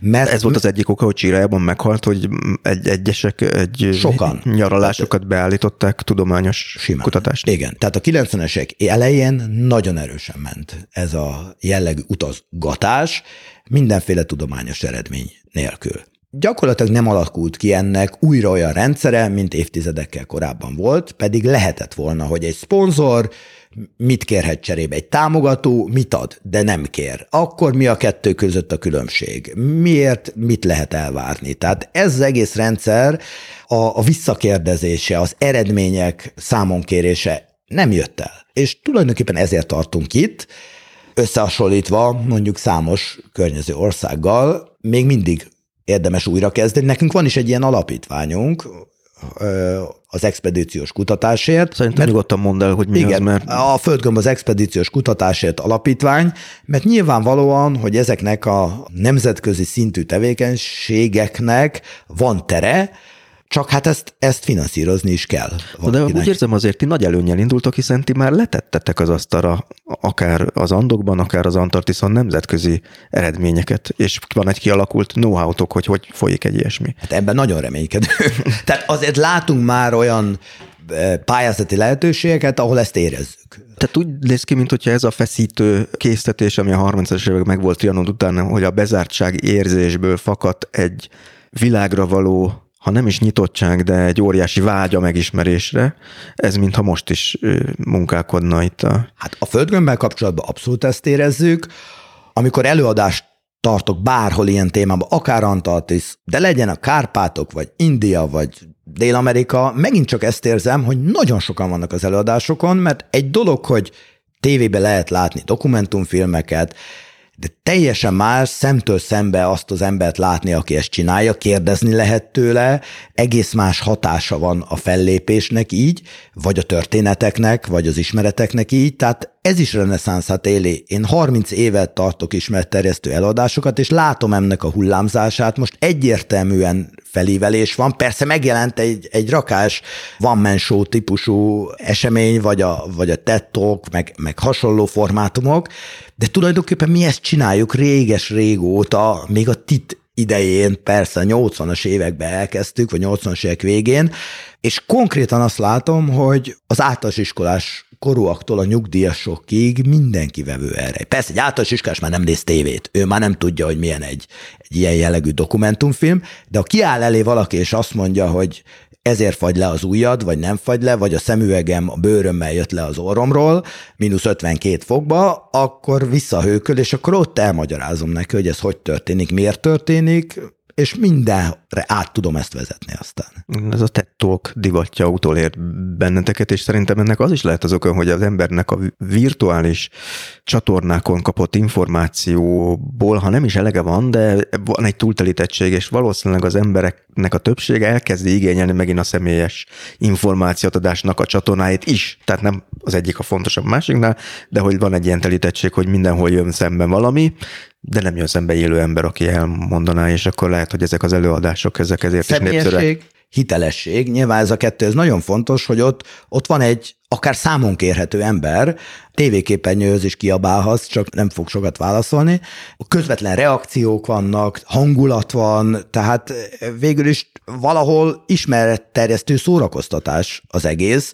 Nyilván én alapvetően tanár vagyok, tehát én ezt szeretem csinálni, tehát így kéne iskolában is tanítani, és rendkívüli fogékonyság van erre, tehát ez, ez nagyon örömteli.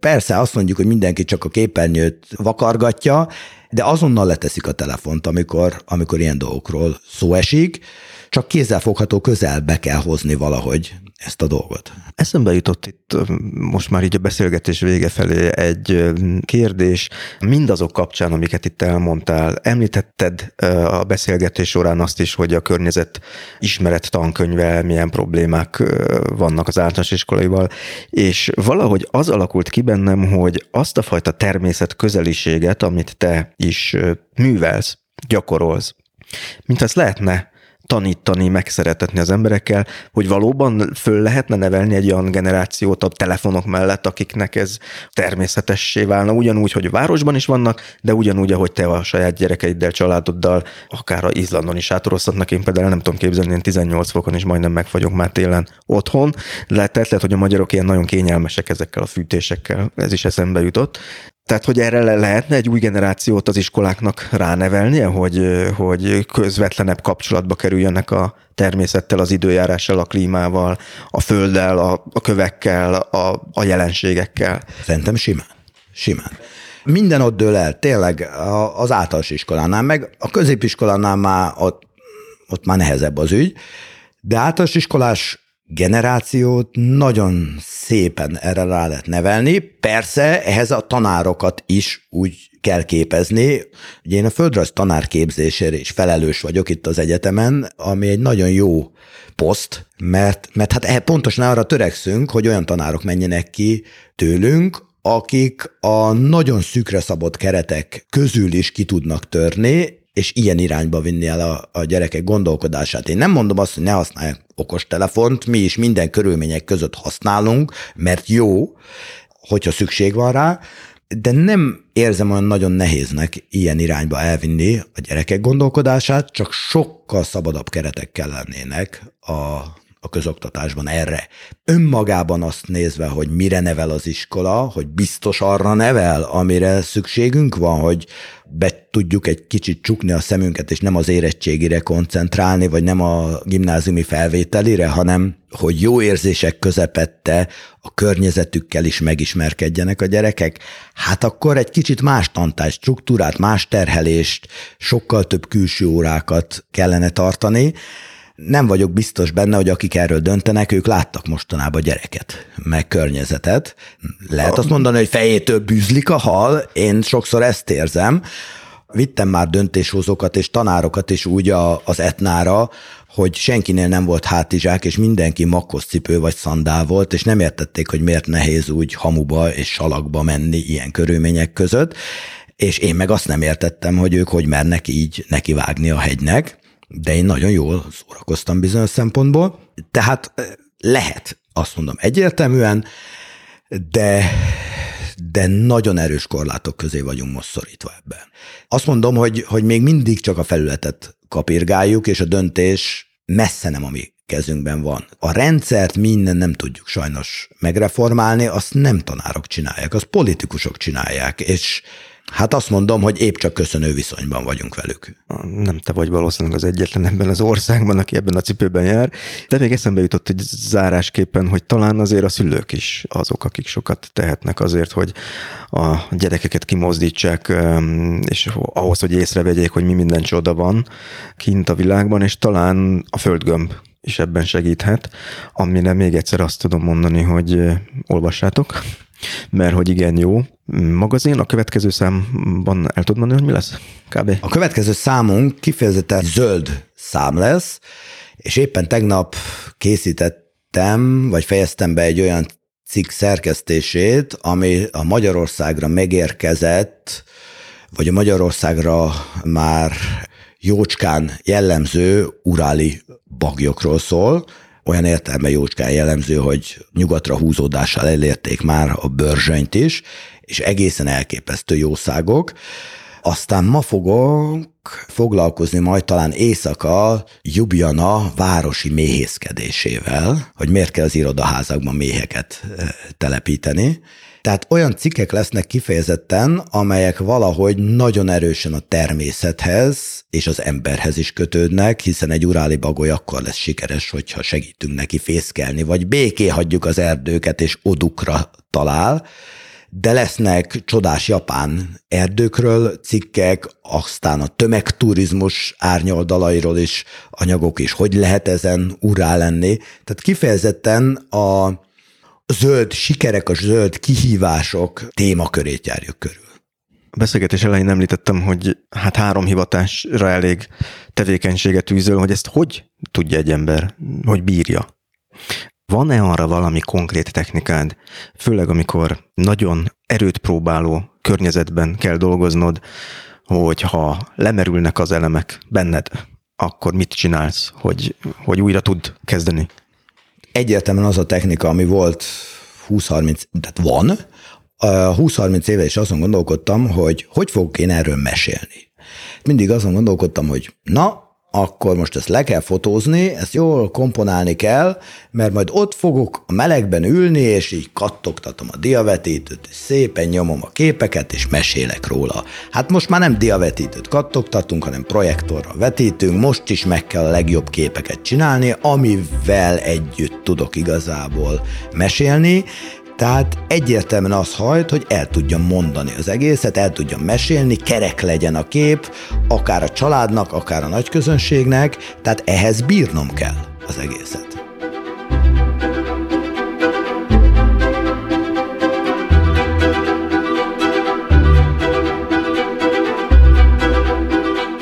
Ennyi volt mára az élet meg minden, legalábbis ami a műsort illeti.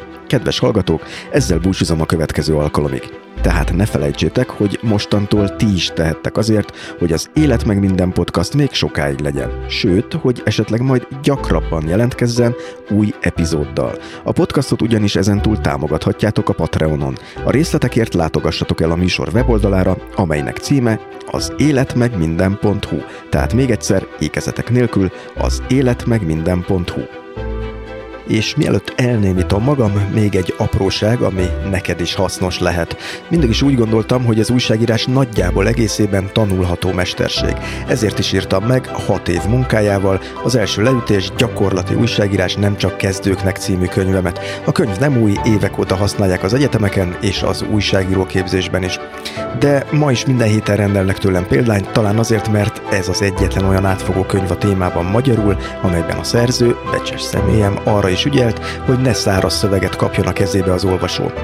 A több mint 400 A4-es oldal terjedelmű könyvet megrendelhetette is az első leütés.hu oldalon, sőt, az interjúkészítésről szóló fejezetet teljes egészében és ingyen letöltheted. Csak látogass el az első leütés.hu oldalra, tehát még egyszer elsőleütés.hu.